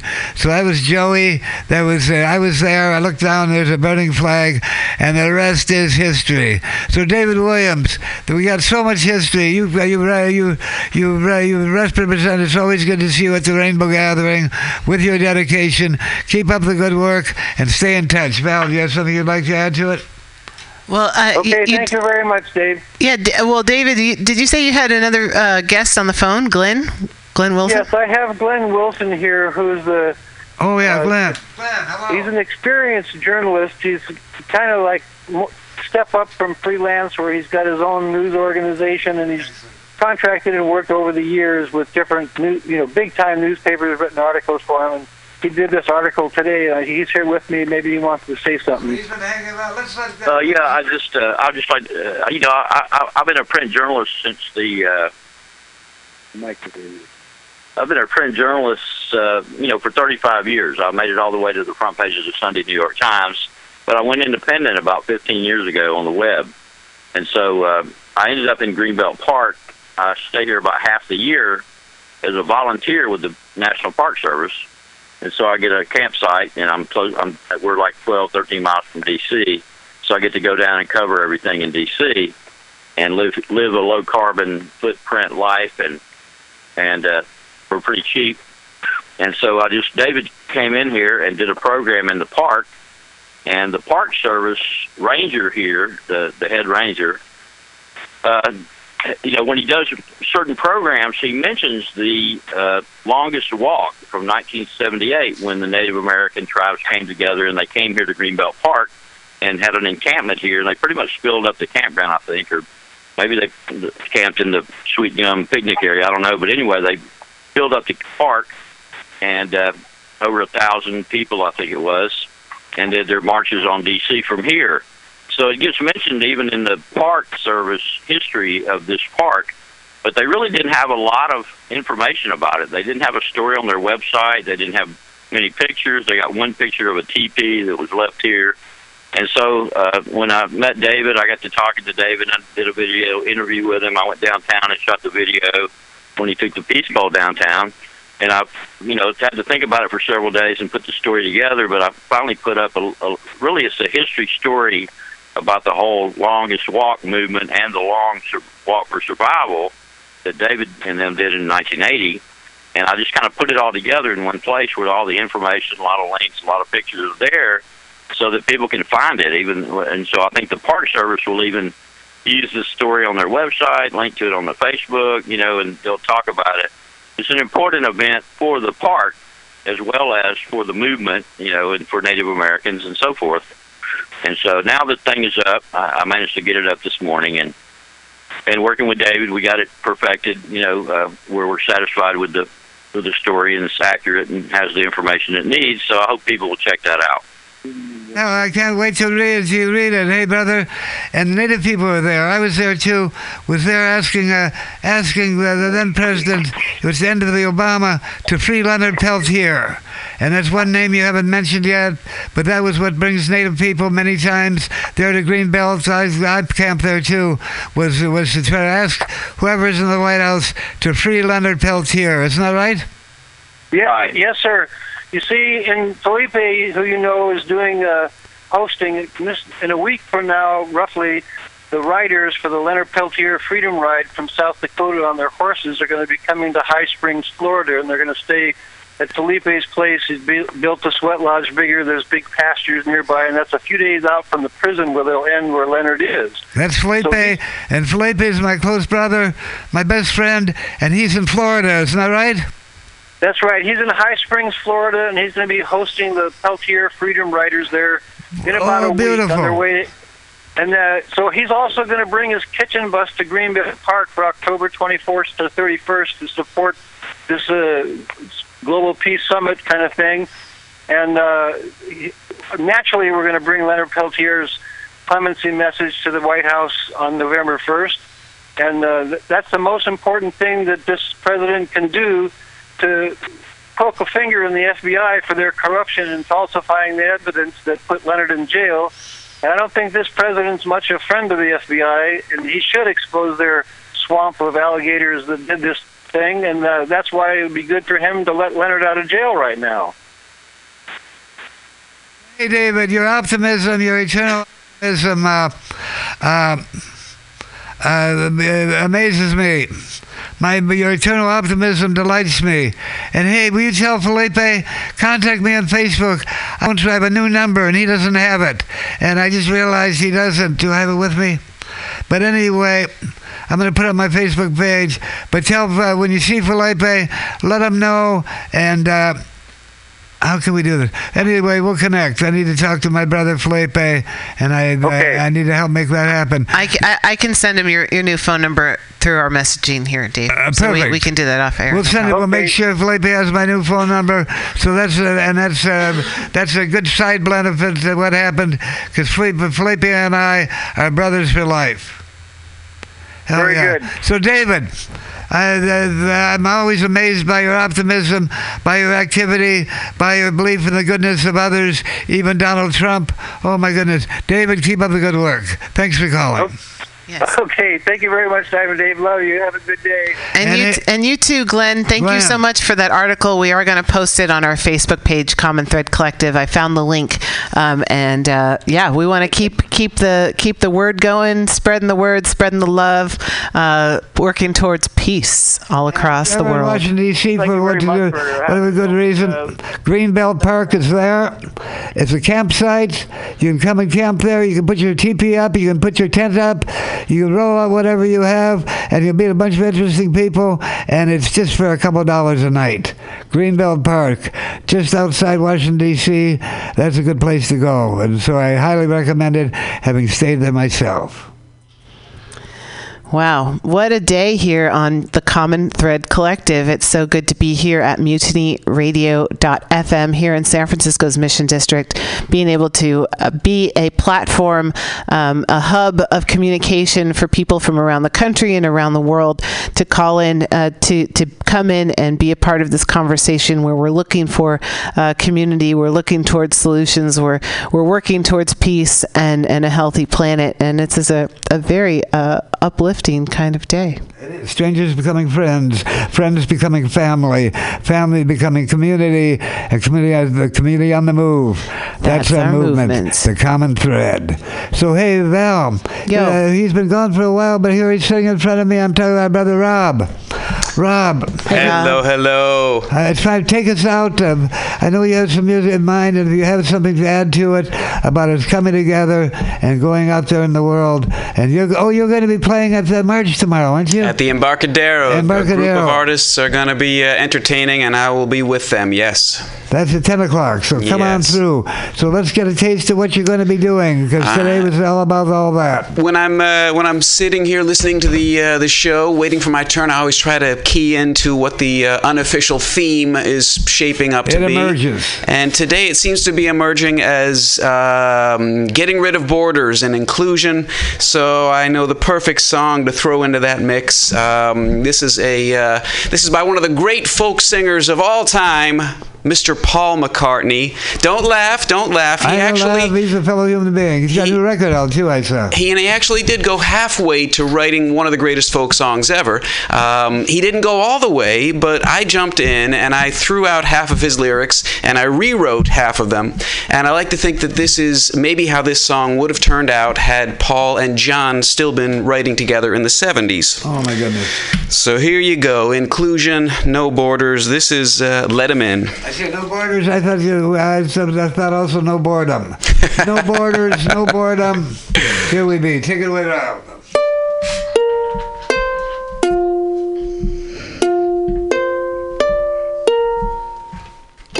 Someone knocking at the door. Somebody's ringing the bell. Someone knocking at the door. Somebody's ringing the bell. Do me a favor, open the door and let him in. Someone knocking at the door. Somebody's ringing the bell. Someone knocking at the door. Somebody's ringing the bell. Do me a favor, open the door and let him in. Single mommies, dirty commies, the non binary, the Tea Party, the convicts, and the uh, kissing cousins. Open the door, let them in.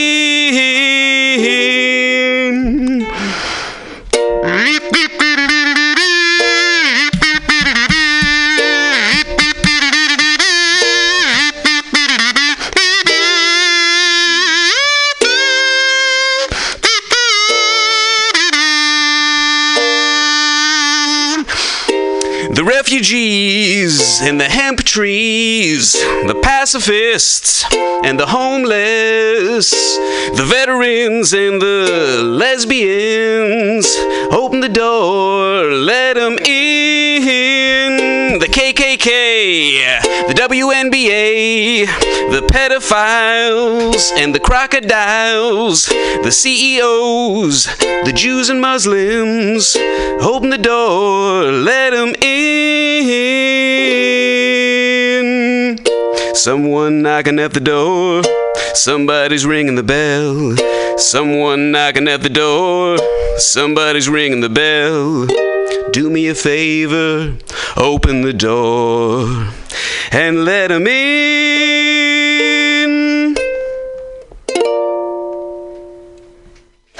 Wow. Very funny. and and I will uh, follow that up with one of my own. This is uh, a black satire on the American personality. This is called Me. Me, me, me, me, me. Take it away.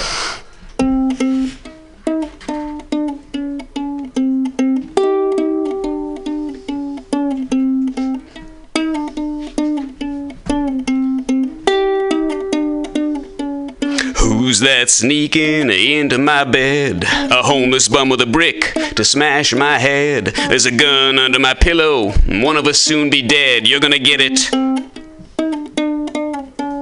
Who's that sneaking into my pants? Some queer Charlie looking for a queer Charlie dance. The Bible don't abide no pansexual dalliance. He ain't gonna get it. Uh, Do I support your desire to be free? I don't know what's in it for me.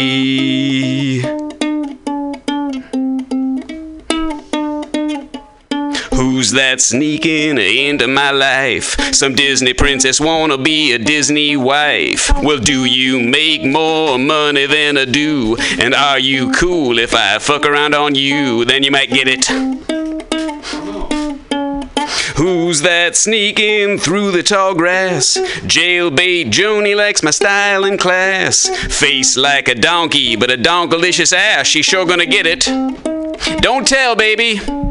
Do I support your desire to be free? I don't know what's in it for me.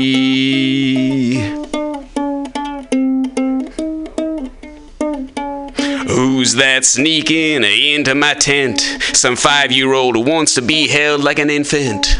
Ain't you read the personal space commandment? You ain't gonna get it. Who's that sneaking into my land? Brownie serving whitey, foot and hand. Exploit 'em and blame 'em. Ain't life grand? They ain't gonna get it.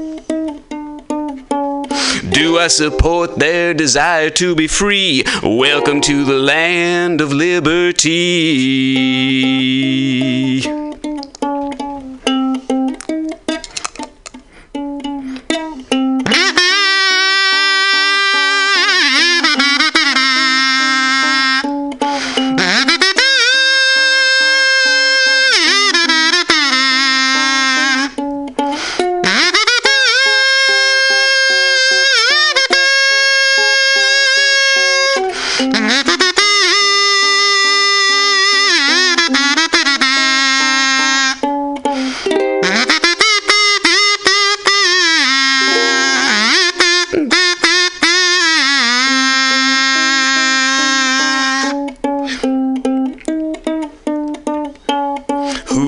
Sneaking into my stash? I need more loopholes to protect my cash. It's fun to bitch and moan about the welfare state, but welfare is 99% corporate. We keep on getting it.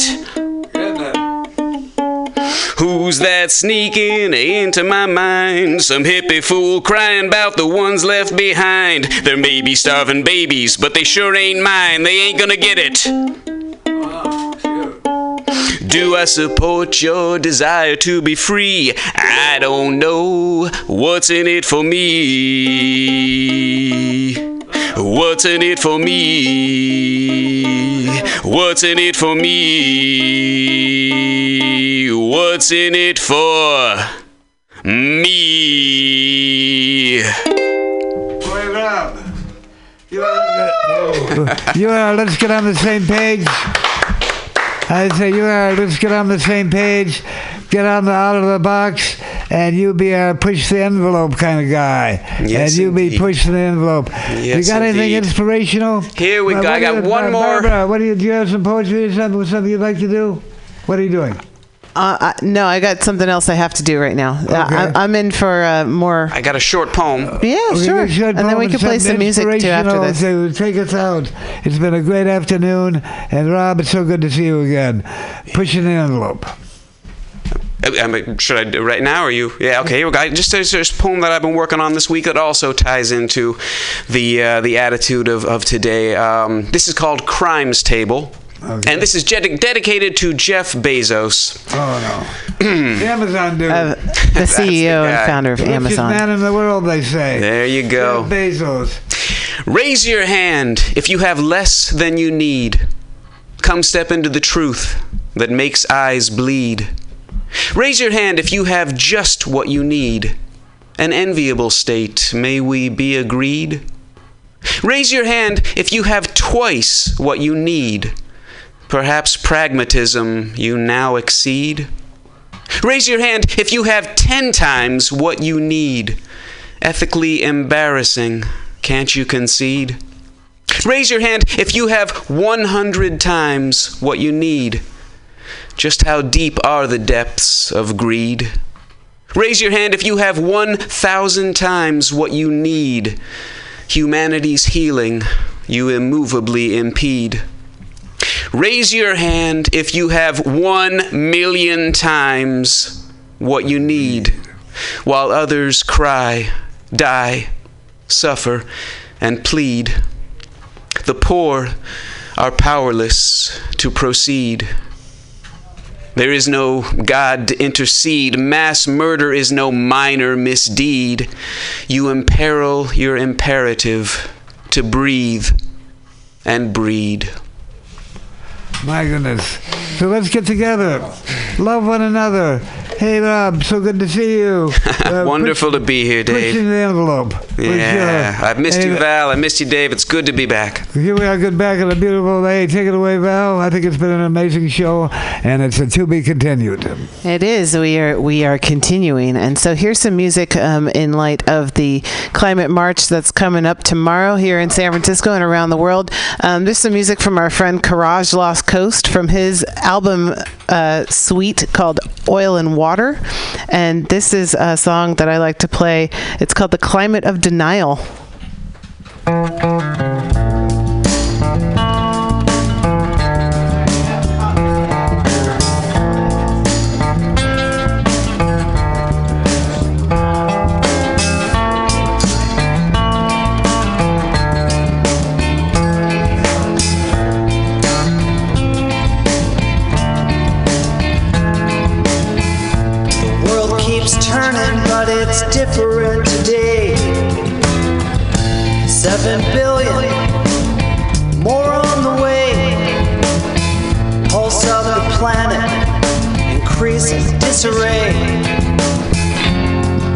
Ice melts away. Turn up the echo, hear the decay.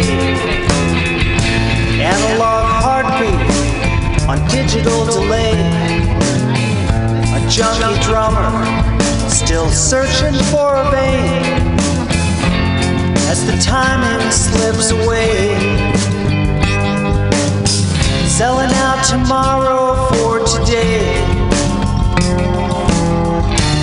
Another spring, waiting for the snow. Warm breeze, unsettled down below.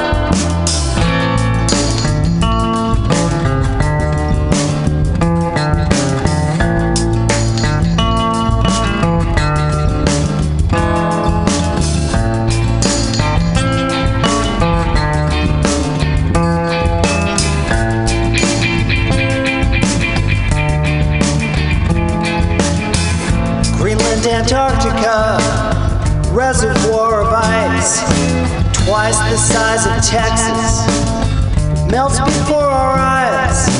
Ocean level rises, it comes as no surprise, and the coastline slips away.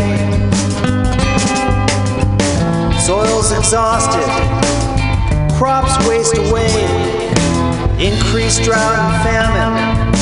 Nothing gold can stay. Our endless summer lasts another day as the seasons slip away. Selling out tomorrow for today. Another spring, waiting for the snow. Warm breeze, unsettled down below. Pressure drops and starts to spiral in this climate of denial.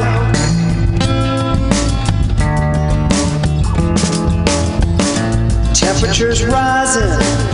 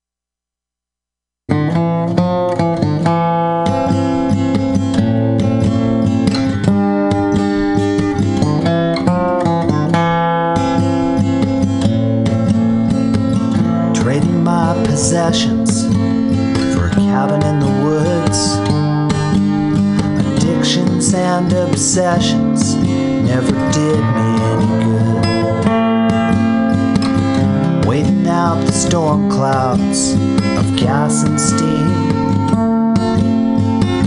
No one seems to know what any of it means. I've been tearing myself down. A shot went off without a sound. In the heart of a ghost town. My feet upon the ground. I've been laying my roots down. Heart of a ghost town. Illusions and apparitions dust back into dust. Learn to trust our intuition. Is this the promised land or bust? Fall out of our ambition. Can more be ever enough? Now the water's poisoned, the sky's alarming, the soil's too hot to touch. Built a ladder to the sun wrestled to the ground. Wind chimes recall generations lost without a sound. Flashing orange warning lights, no sign of slowing down. If no one sees it, no one hears it, how will we resurrect our spirit?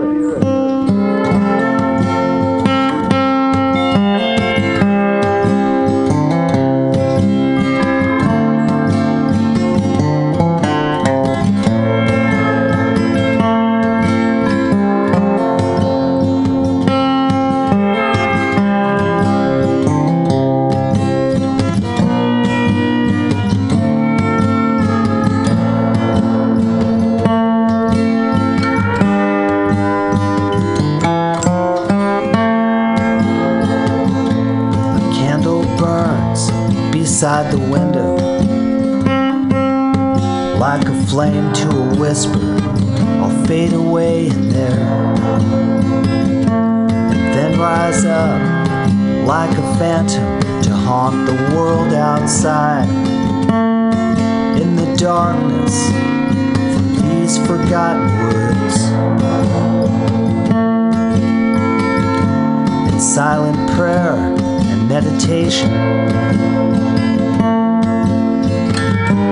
See beyond the disinformation and the broken promise of our industrial machine. The planet's road to ruin is paved with someone else's dreams. I've been tearing myself down to bring our spirit back around in the heart of a ghost town. To keep my feet upon the ground, I've been laying my roots down. Heart of ghost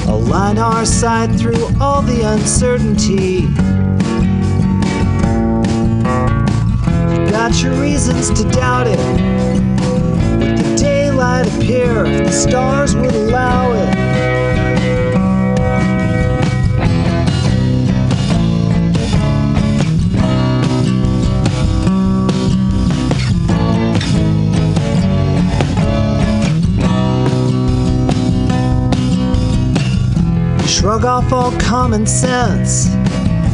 Surrender silence to the noise. Is it design or coincidence? And is blood as thick as oil? We hit the ground running, never see it coming. Corporations conspire with religion till we're senseless on the floor. While purple seas of madness to spoil Earth's majesty. We dream of halcyon skies and pastoral harmonies. If the stars would ever allow it, ancient light for all the world to see. Down abandoned valleys, darkened streets. So many reasons to doubt it. Would the dream reappear if the stars would allow it? It takes a leap of faith to keep on trying. Beyond lost prayers and false horizons. Keep looking up, hoping peace will be found. Shots in midair, grenades on the ground. It's hard to think twice. What's really going down?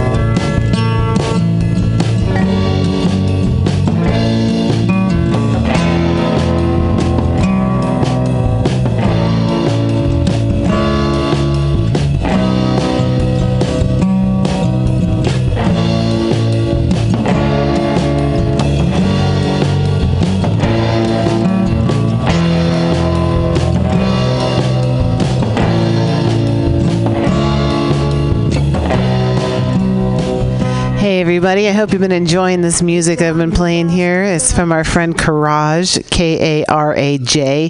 You can check out his music at KarajLostCoast.com. Um, yeah, oil and water.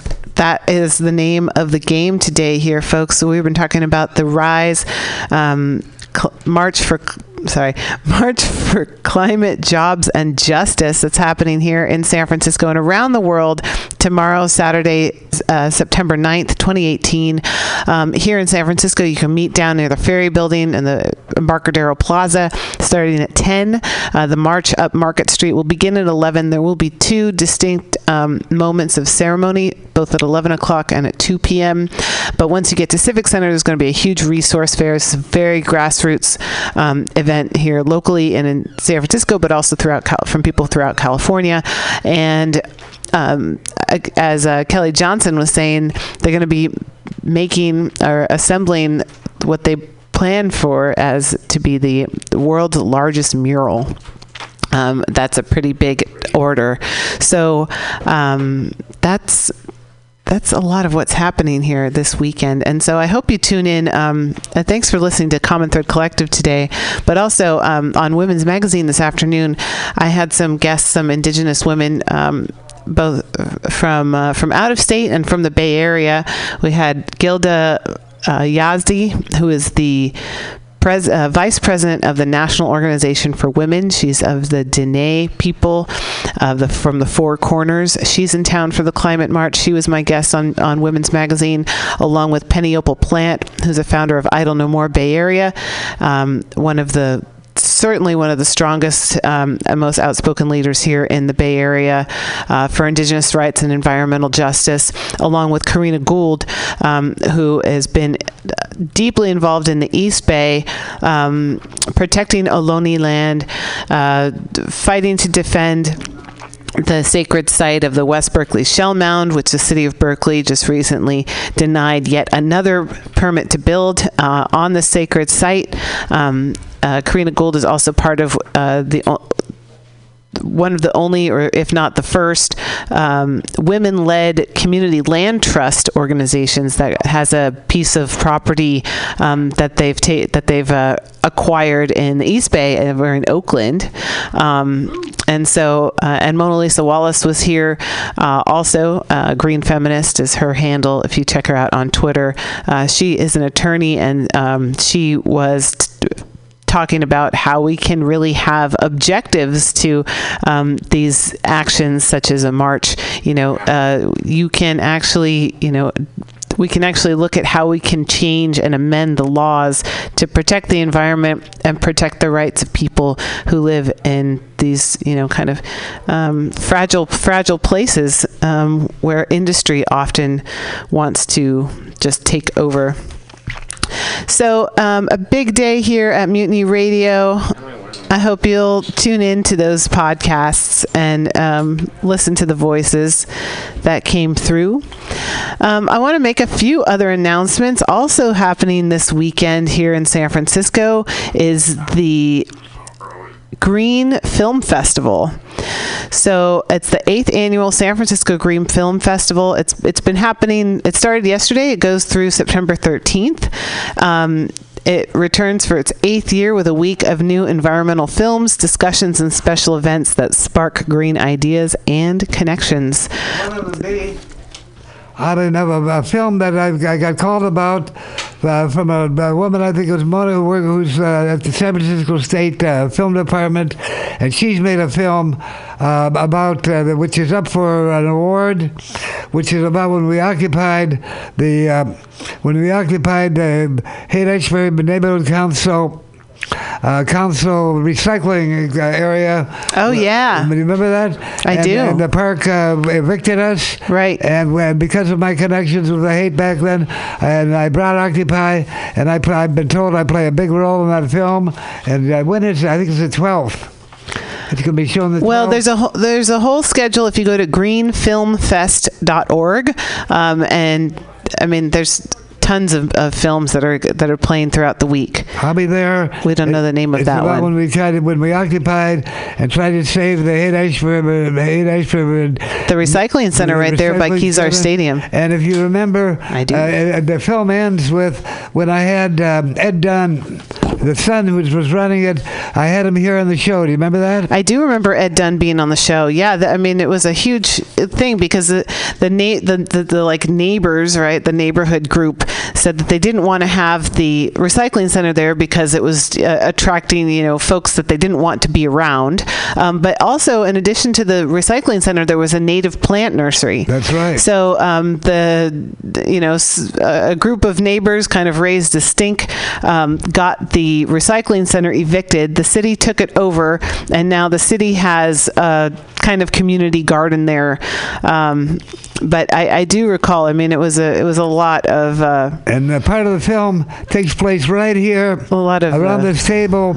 It's on the film where we interview Ed Dunn and we talk about the history of the recycling center.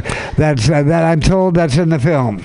Yeah. And so oh, that it, the, when he was here. when he was here. I, re- I recall. I recall. It's now in the so if you want to re-recall So do you know what? Do you know what the name of that film is called, Dave? I'm not. Uh, I've, uh, I don't think she told me, but I think we could probably figure it out. We could. Uh, we could. Ashbury Recycling Center, Save the Recycling Center.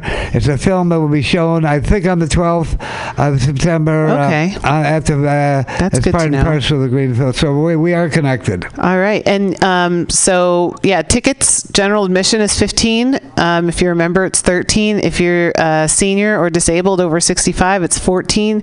And then youth are free with a student ID. Um, you can also buy a six-pack of tickets um, as well.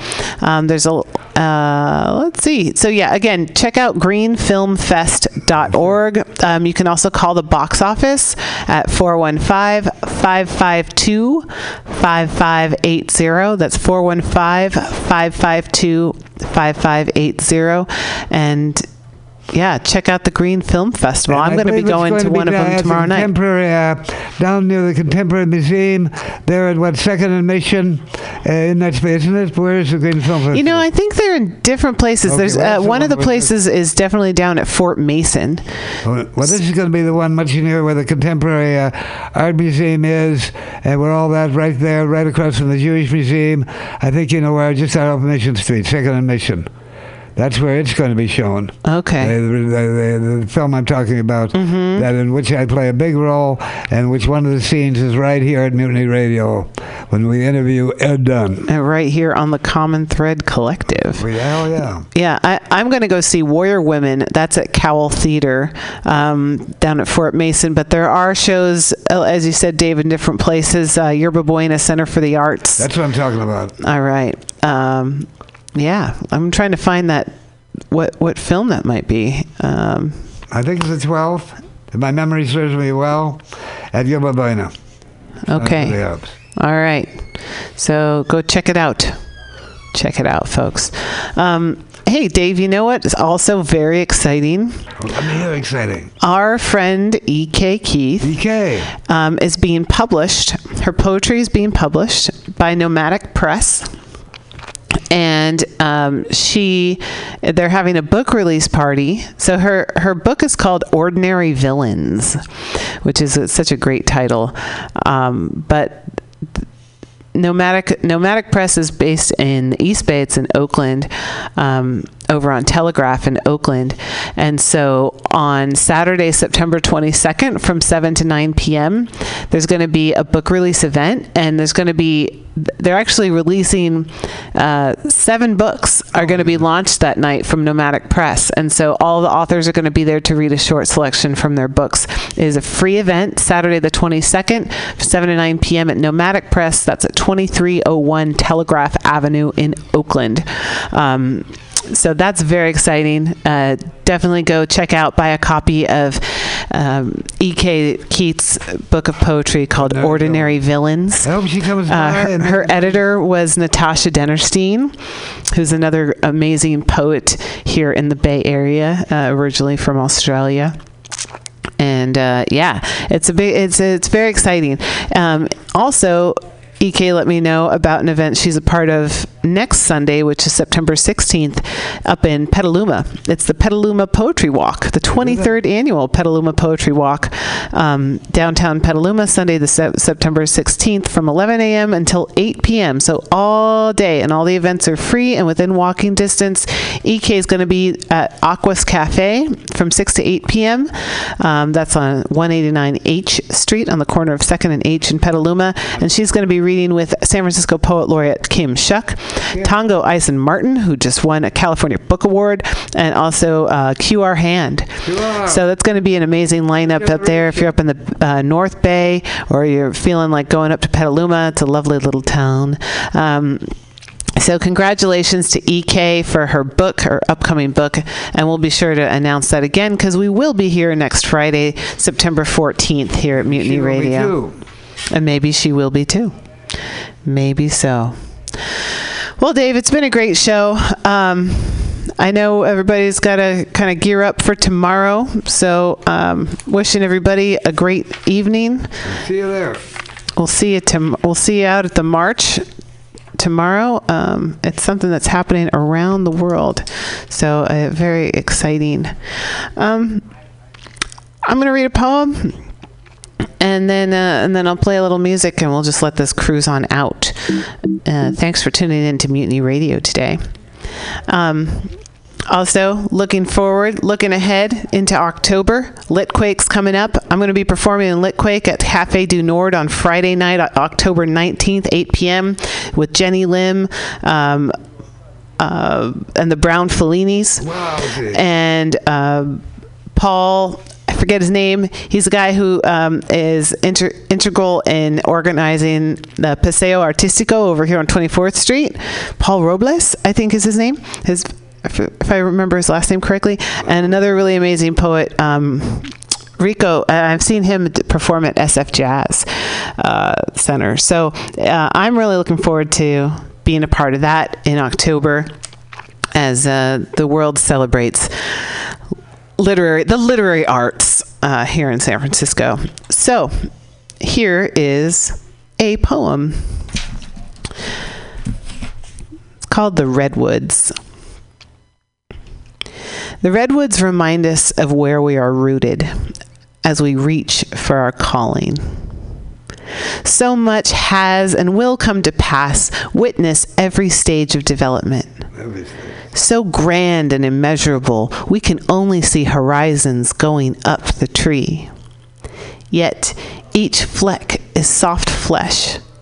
Each twist of bark was crafted by heat and cloud, holding to center and to each other, each growing in its own weather.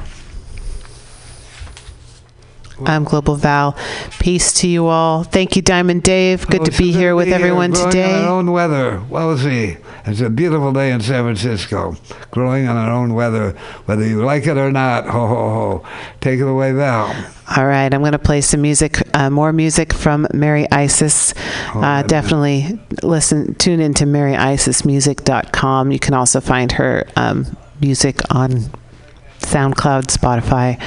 Uh, definitely support her. She's an amazing artist. And so let's play a song that's called Light in Your Heart. Peace, y'all. We love you. We love you.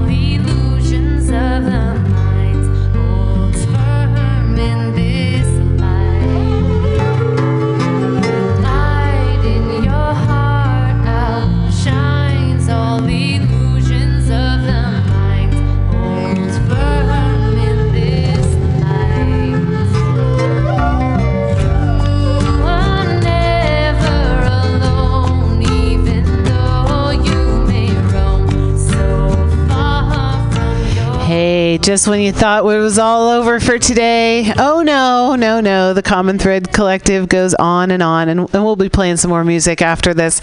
But we realized, Dave and I were sitting here, we realized that we wanted to make um, a couple of announcements. One, a great big thank you to our friends at Organic Valley for supporting this show and uh, letting us um, know that that. Uh, we're doing good work here. Um, thank you for supporting our show and, and making it possible for Dave to, to continue to do what he does here on the radio um, and, and, and for the great work that they do uh, as a large, profitable organization, but it's made up of a collective. It's the collective model. It's making sure that uh, family farms can thrive um, organically in an environment of, of big agriculture.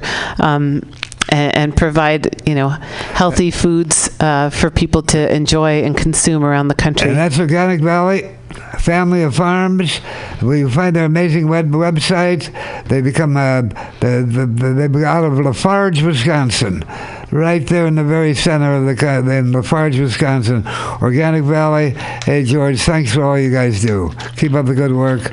Week after week, we be supported. Okay, Val. And on a very serious note, um, something that has been going on since. Um, I believe August 25th is the nationwide, even including Canada in some cases, prison strike. Um, I encourage you to check out incarceratedworkers.org. Um, that is the the organizing committee. Um, so update prison strikes week three. Uh, they put up um, an update uh, just yesterday, um, and here is some of the word from there. This is from uh, issued by Prison Strike Media Team. New word of protest action within the prisons continues to reach us almost every day as the national prison strike enters its third and final week. We expect to continue getting reports from inside in the coming months as lockdowns and communication restrictions ease. Speaking to a small group of journalists and activists at a press conference call on September 1st, Eddie, an inside jailhouse lawyer speak representative, said, quote, On behalf of the inside organizers of this particular prison-led movement, you have to understand that a lot of prisoners don't really want to co- communicate openly. A lot of prisoners are fearful. This is not a normal situation. I think a lot of people don't understand that prisons are barbaric and they are not transparent at all. Eddie goes on Reporters and everyone else have to do their research on how people have been targeted in the past. Like right now, we know there's an all out manhunt for Jailhouse Lawyers Speak leaders. So, Jailhouse Lawyers Speak is a group. Um, that organizes, uh, helps organize these these strikes. Um, we already know. We already know this right here. They're looking for leaders right now, and they want to take our heads off. Uh, Eddie referenced two leaders in the 2010 strike in Georgia prisons who were attacked savagely. Kelvin Stevenson was beaten with hammers, and Terrence Dean was left partially paralyzed, as well as actions by the state of California in 2013 to torment and isolate hunger strikers. He continued, quote, and then you have the Free Alabama movement. We have where they were targeted in 2016. Not just them, but we have brothers out in Lucasville that were targeted as leaders, and these individuals were placed in even more horrific confinement. One thing the jailhouse lawyers speak always say is don't put your face out there don't put your name out there under any circumstances because if we're doing five years or ten years on supermax there's nothing any of you at all can do and all you all and all you all have done is assisted the system into removing us. We'd be killing our movement off, and that's what we don't want to happen. So we won't have time for publicity stunts, and we understand the nature of what we're dealing with back there. Um, a full write up of the press conference will be released in the coming days. In the meantime, organ- outside organizers urge the public to emphasize the original impetus for the strike, which is the incident at Lee Correctional Institute in South Carolina on April 15th of this year, 2018. Um, People reporting on the strike are reminded of the importance of discussing all of the demands of the prisoners. Uh, the demand to end prison slavery, uh, while important, should not overshadow the other nine demands. Hey, let me reference those demands. These are the national demands of the men and women in federal, immigration, and state prisons. Number one, immediate improvements to the conditions of prisons and prison policies that recognize the humanity of imprisoned people. Two, an immediate end to prison slavery.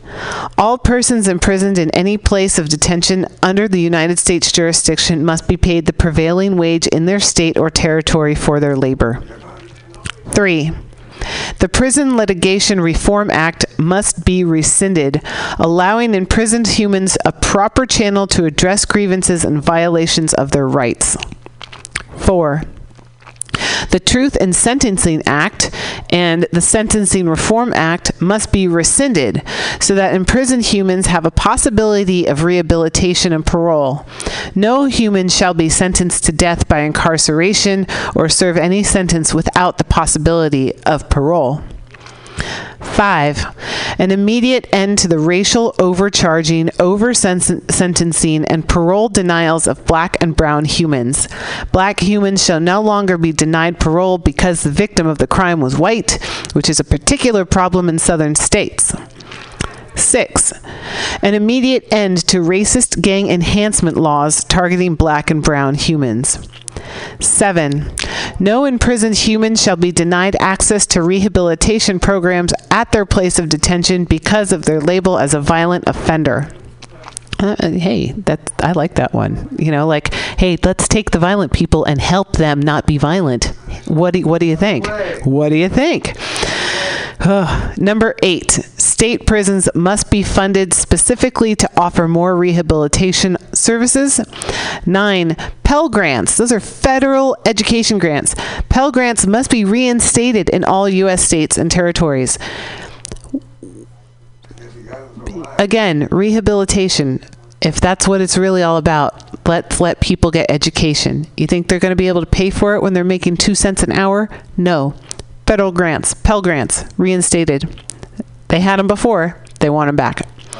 And the 10th demand on this list is the voting rights of all confined citizens serving prison sentences, pretrial detainees, and so called ex felons must be counted.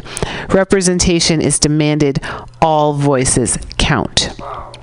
So, um, this is a national prison strike, also up in Canada, so North America. Um, there are work strikes, boycotts of commissaries. Um, so in California, the New Folsom Prison, um, the CSP in Lancaster. There's a hunger group, uh, hunger st- group hunger striking there in Florida. Um, work strikes and boycotts of commissaries in Charlotte Correctional Institution, uh, Dade Correctional Institution, Holmes, uh, Appalachia, and Franklin. In Georgia, the Georgia State Prison at Reidsville, Georgia Diagnostic and Clarification State Prison in Jackson. Uh, in Indiana, the Wabash Valley. Um, Correctional Institution. Prisoners in a segregation unit initiated a hunger strike on the 27th, demanding adequate food and, and to end to cold temperatures in the unit. In Kentucky, there's a boycott. Um, in the Manchester Federal Prison, Maryland, Jessup Correctional Institute, a small group engaged in work stoppage. Um, Michigan, uh, a group of prisoners are boycotting all phone contact and payment to the Global Tel Link. So, yeah, the one of the things that um, kind of keep p- prisoners uh, from communicating is uh, a high cost of for phone minutes. So one of the first things that actually uh, one of the first effects of this prison strike happened in Texas, where um, phone minutes used to be 26 cents a minute, and they brought it down to six cents a minute. Uh, in New Mexico, Lea County Correctional Facility in Hobbs, New Mexico, prisoners organized a work stoppage against conditions at the prison, uh, which is operated by the private corporation Geo Group, uh, which is also um, the group that has all of these private prisons for for um, immigration immigration detention centers um, that are making a billion dollars a year in contracts from the U.S. government, by the way, Geo Group. Uh, North Carolina, um, Oh, by the way, in New Mexico, all facilities in New Mexico were placed on lockdown status on the morning of August 20th. The statewide lockdown uh, has since been lifted um, for all except Lea County. North Carolina, um, at the Hyde Correctional Institute, um, they demonstrated in solidarity with the strike. Uh, at least one prisoner has been retaliated against at the Polk Correctional Institute for alleged strike activity, and there are unconfirmed rumors of broader participation across the state of North Carolina. Ohio, South Carolina, Texas, Virginia, Washington, Nova Scotia, Canada. Um, so this is happening, uh, folks, because we have so many people behind bars, and and constitutionally, they're still, you know, can technically be enslaved. Um, the so it's a it's a definitely a, a highly racist system um, with with a, a legacy of um, you know when when slavery was so-called abolished in the U.S. Uh, it still allowed for people who are incarcerated to to work for slave wages and guess what the who the laws were made uh, against initially after slavery became illegal against the African Americans and of course that has extended to um, Latino Americans as well so um, we see a, racist history of incarceration at the very least uh, rehabilitation services need to be offered so that we can get these people out of prisons. They can re-enter society um, and we can stop spending all this money on keeping people behind bars and spending more money on prisoners than we do on school children. So, um, in solidarity with the prison strike around the country, check out incarceratedworkers.org for updates. And um, yeah, keep it up. Val, keep it up. To be continued. Hey, brothers and sisters, the beat goes on. Take it away, Val. All right. So after all that heavy, heavy stuff, heavy, heavy stuff, uh, for real, um, I am going to play some more Mary Isis music to, to soothe us from from from some of these social ills. Peace, y'all. Wow. Hey, Val, that was great. Thank you.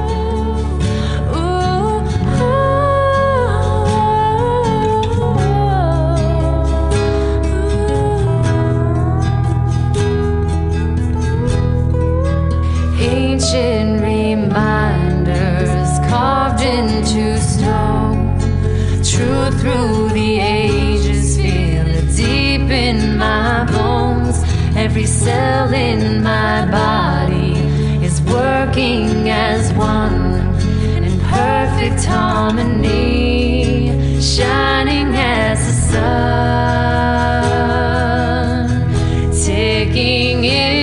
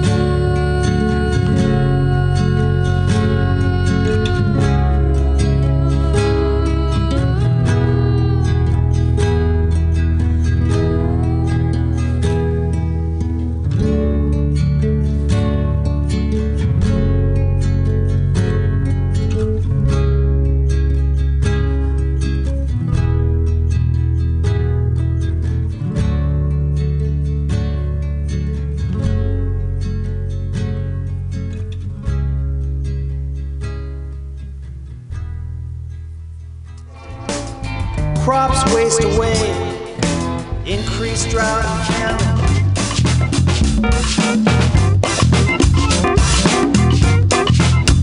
Troublemakers Union anti-fascist funk.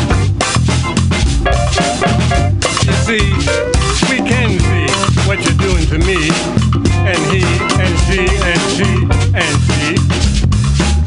What the enemy, they cannot see, cannot see our unity.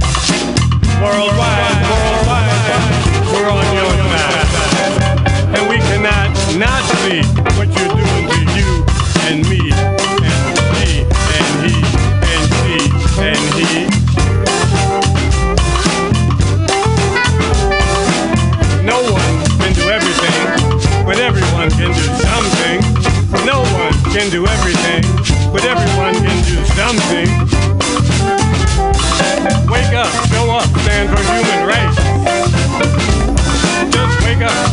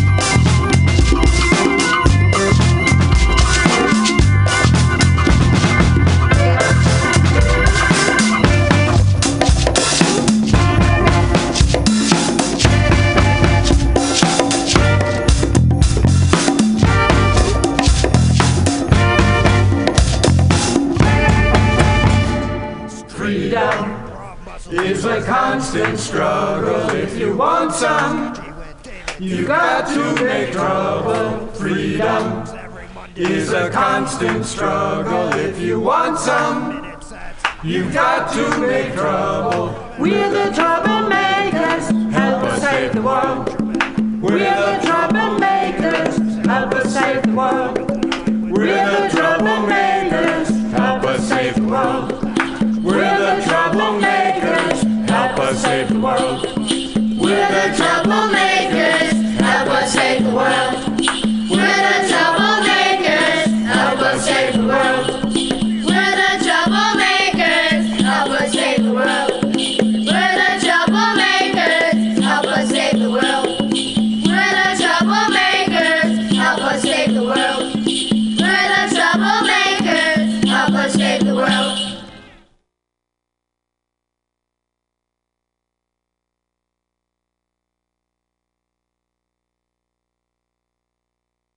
Well, I have never talked about this topic. I won't say I've never talked. Howard Zinn. But I've never talked about this topic, you know, the art and Artists in a society. Of course, of I've war. thought about it. My wife is a painter. I have artist friends. Some of my best friends are artists. Some of them are here observing me. Uh, but as I say, yeah, I, I've th- thought about it. Of course, all of us have. And uh, and what comes to mind when I think of the, you know, the relationship of the artist to society, what should be the relationship of the artist to society. And with me, it's always a question of what should be and not what is. But I think of the word transcendent, which is a word I've never used in public. But it was the only thing I could come up with to describe uh, what I think about the role of the artist. And by that I mean, you know, not, you know, Immanuel Kant's, well, yes, sort of close to it, but not really his idea of what is transcendent, something like it. But the, the idea is that the artist transcends the immediate, uh, transcends the here and now. The artist, well, transcends the madness of the world, transcends the madness of terrorism, transcends the madness of war. And uh, the artist thinks outside the framework and acts and paints and does music and writes outside the framework that society has, has created. And, and the artist may do no more than and I don't mean to minimize it by saying no more than. The artist may do more than, you know, give us uh, beauty and laughter, uh, passion, surprise, drama, and that's that's good. Uh, that is, the artist needn't apologize for just doing that, because in doing that, the the artist is telling us what the world should be like, even if it isn't that way now. And the artist is, is taking us away from the moments of horror that we experience every day in this world, some days more than others, and, and showing us something else, showing us what is possible. There's no need for an artist to apologize about just giving us something that is passionate and beautiful and funny or any of those. No, no need to apologize for that. Yeah. But there is more. As the artist can do more, yes, should, should do more. Not only that, but more. Because the artist is also a citizen, the artist is a human being. I mean, I face that in a different way, in that uh, if I'm, if I can be classified, well, yeah, the, the society classifies me. Say, I'm a historian. That scares me. To be classified, I'm a historian. See. But I don't want to be just a historian. And, but the, the society uh, disciplines us. It puts us into a discipline. You're a historian. You're a businessman. You're an engineer. You're a this. You're a that. And the first thing somebody asks you at a cocktail party is, What do you do? Which means, you know, what, what is your profession? What is your, you know, how are you categorized? And the problem is that people begin to think that that's what they are, and that's all they are, that they're professionals in something. And you hear the word professionalism being used, and people say, "Uh, you've got to be professional. Whenever I hear the word, I get a little scared because uh, that limits human beings to working within the limits set by this you know, profession. As a historian, I, I would face this, and there would be, during the Vietnam War, there would be meetings of, of historians. Uh, can you imagine what a wonderful feeling that is? To be among 2,000 historians at a meeting. Uh, and, uh, and I remember during the Vietnam War, this question was at one of our great meetings of historians the war was raging in Southeast Asia, and the question was, should historians take a stand on the war? And there was a big debate on this. Really, there was a big debate on this. And uh, some of us, you know, introduced a resolution saying, you know, we historians think the United States should get out of Vietnam. A simple little thing. And then there were others who said, no, uh, it's not. It's not that we don't think the United States should stay in Vietnam. It's not that at all. It's just that we're historians. It's not our business. Hey, whose business is it? So the historian says it's not my business, and the businessman says it's not my business, and the lawyer says it's not my business, and you know the artist says it's not my business, and whose business is it? You mean we're going to leave the business of the most important issues in the world to the people who run the country? I mean, how stupid can you be? I mean, haven't we had enough experience historically with leaving the important decisions to the people in the White House or the people in Congress or the people in the Supreme Court or the people who dominate the economy? We've had lots of experience leaving the important decisions to them because the citizen doesn't know he's a citizen. He thinks he's only a doctor or a lawyer or a historian or an artist or whatever. But back in the 18th century, Rousseau said, you know, I see all sorts of people who are doing this and doing that and doing this and doing that, but where are the citizens among us? You know, everybody, everybody must be involved. There are no experts. Well, there are. I remember during the Vietnam War, I keep going back because that's, you know, there are certain historical moments when learning is more intense than at any other period.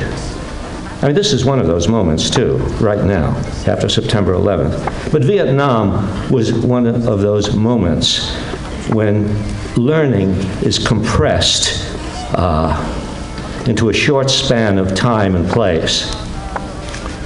And one of the things we learned about during those years was about experts and about when the war started and people would ask questions, why are we there? I said, well, listen to the experts. The experts would get on television and tell us why we're there. And I remember the British actor an artist, right? Actors are artists. Uh, the British actor Peter Ustinov spoke out against the war in Vietnam. And then somebody said, Ustinov, he's an actor. he's not an expert.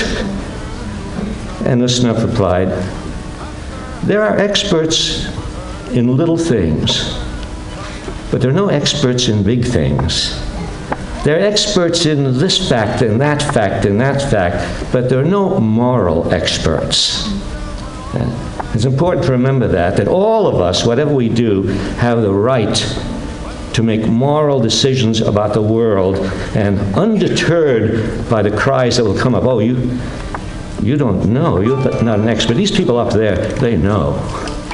Well, it takes only a little bit of history to realize how dangerous it is to think that the people who run the country know what they're doing. So the word good. transcendent comes to mind when I think of the role of the artist in dealing with the issues of the day.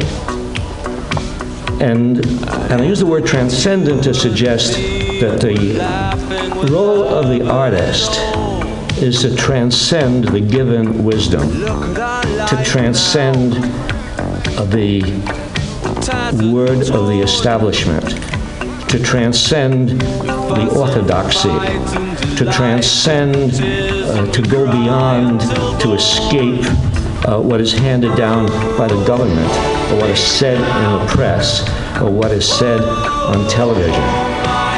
Uh, because there are people in the arts and people in, in other professions uh, who think, uh, well, uh, yes, let's get involved. But let's get involved in the way we are told to be involved.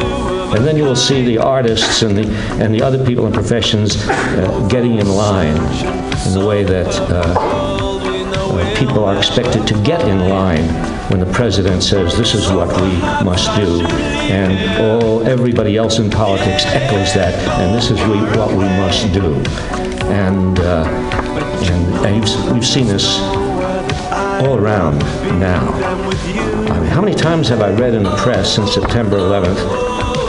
Well, we must be united.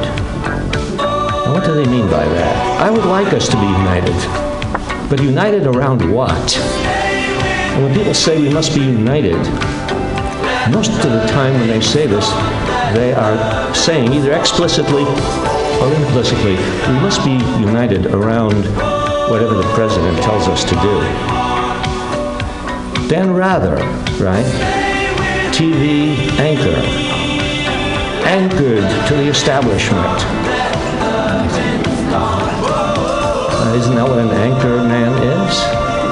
Uh, and Dan Rather gets up on national television and says, Bush is my president. When he says get in line, I get in line. Did any of you read that? Yes, he said it. I mean, I, I make up some things. but I didn't make that up, you see. And I thought, here is, here is a, a very important, influential journalist. And he has forgotten the first rule of journalism, Just think for yourself.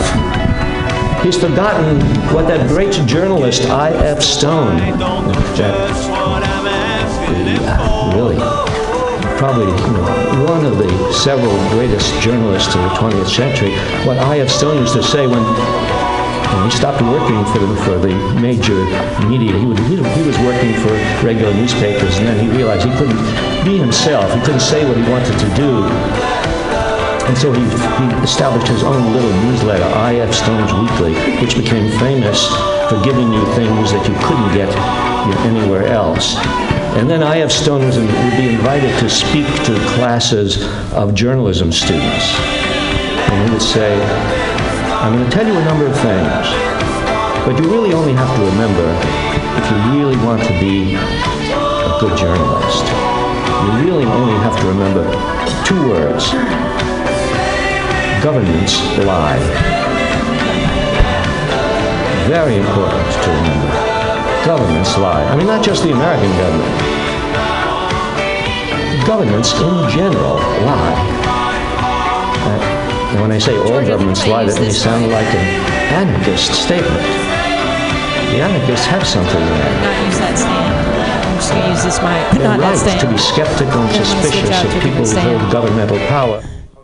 Hi. Yeah. Hey, everybody. This is uh, Dana's mic check. Mic check at Mutiny Radio. We're going to be starting here in just a little while, but uh, right now, me and George are talking to each other. How are y'all doing? Yeah. Thumbs up. I like it. How about there? Nice. Another one. We got two mics. We're going to see how this sounds. Brian won't help me with a mic check. Why should he? There's this mic check, and there's this mic check. Yeah. Hello? Hey. Hi. Hey, Brian. Hey, Dana. I like that shirt. Yeah, they're gonna be quiet in this room for sure. Yeah, that'll be uh, quiet, and this will be live. This one, Yeah. Yeah, maybe. Yeah. Uh, d- uh, George is saying keep talking. uh, he's saying uh, go around loop to loop. He's saying we're good. He's gonna come out and go smoke.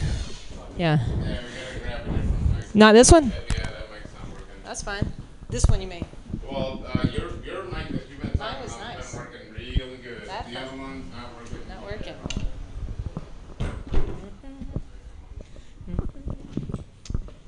Let's get this crusty looking one. Okay, uh, we're gonna try this one. This one, uh, it's like a silver silver dollar. Uh, this mic stand does not want to hug it. Yeah. Uh, I like microphones that are silver. Uh, makes me feel retro and fancy. Um, when my great grandfather died, uh, he had a coin collection. This also makes me think of that. Uh, and my uh, my dad gave me this coin that my great grandfather used to carry around, and it was like literally like had rubbed off, like where he carried it around. Whichever one we keep switching to is not working. Okay. So let's, uh, fuck it. There's one. There's one Have we left. used this one yet? We have. This is the last one. Okay, let's try this. Let's try okay. this one. Oh, he. Hello. Hello. Hi. How's that? Sounds like it's working already. Yeah. Yeah, the shorty. We're not going to raise this for Brian. Brian's going to have to use it down here, though. No, no, no. We can raise it for old Brian.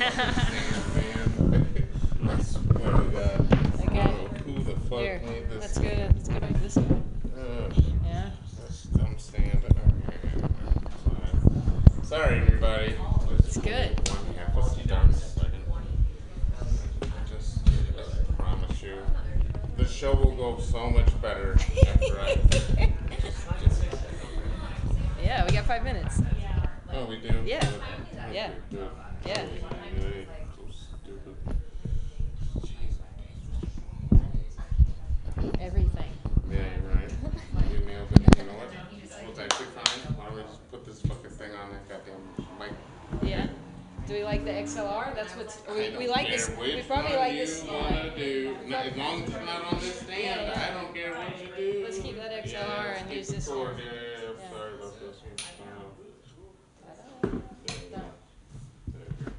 this. Hey, did you uh, look at the list? I'm- Okay. You have a second? Yeah. Yeah, let's do it. I think we're good here. Thank you, George. We'll see you in two minutes. Wow.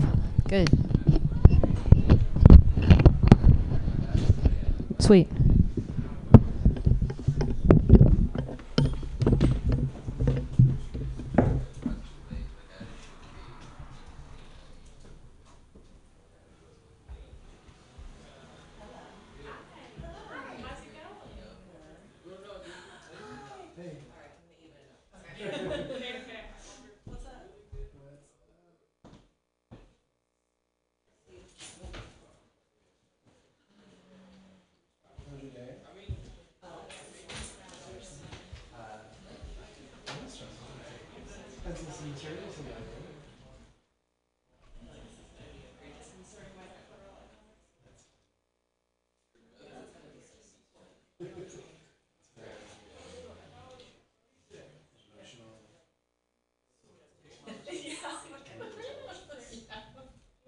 Because people asked him, Why aren't you loyal? He said, My kind of loyalty was loyalty to one's.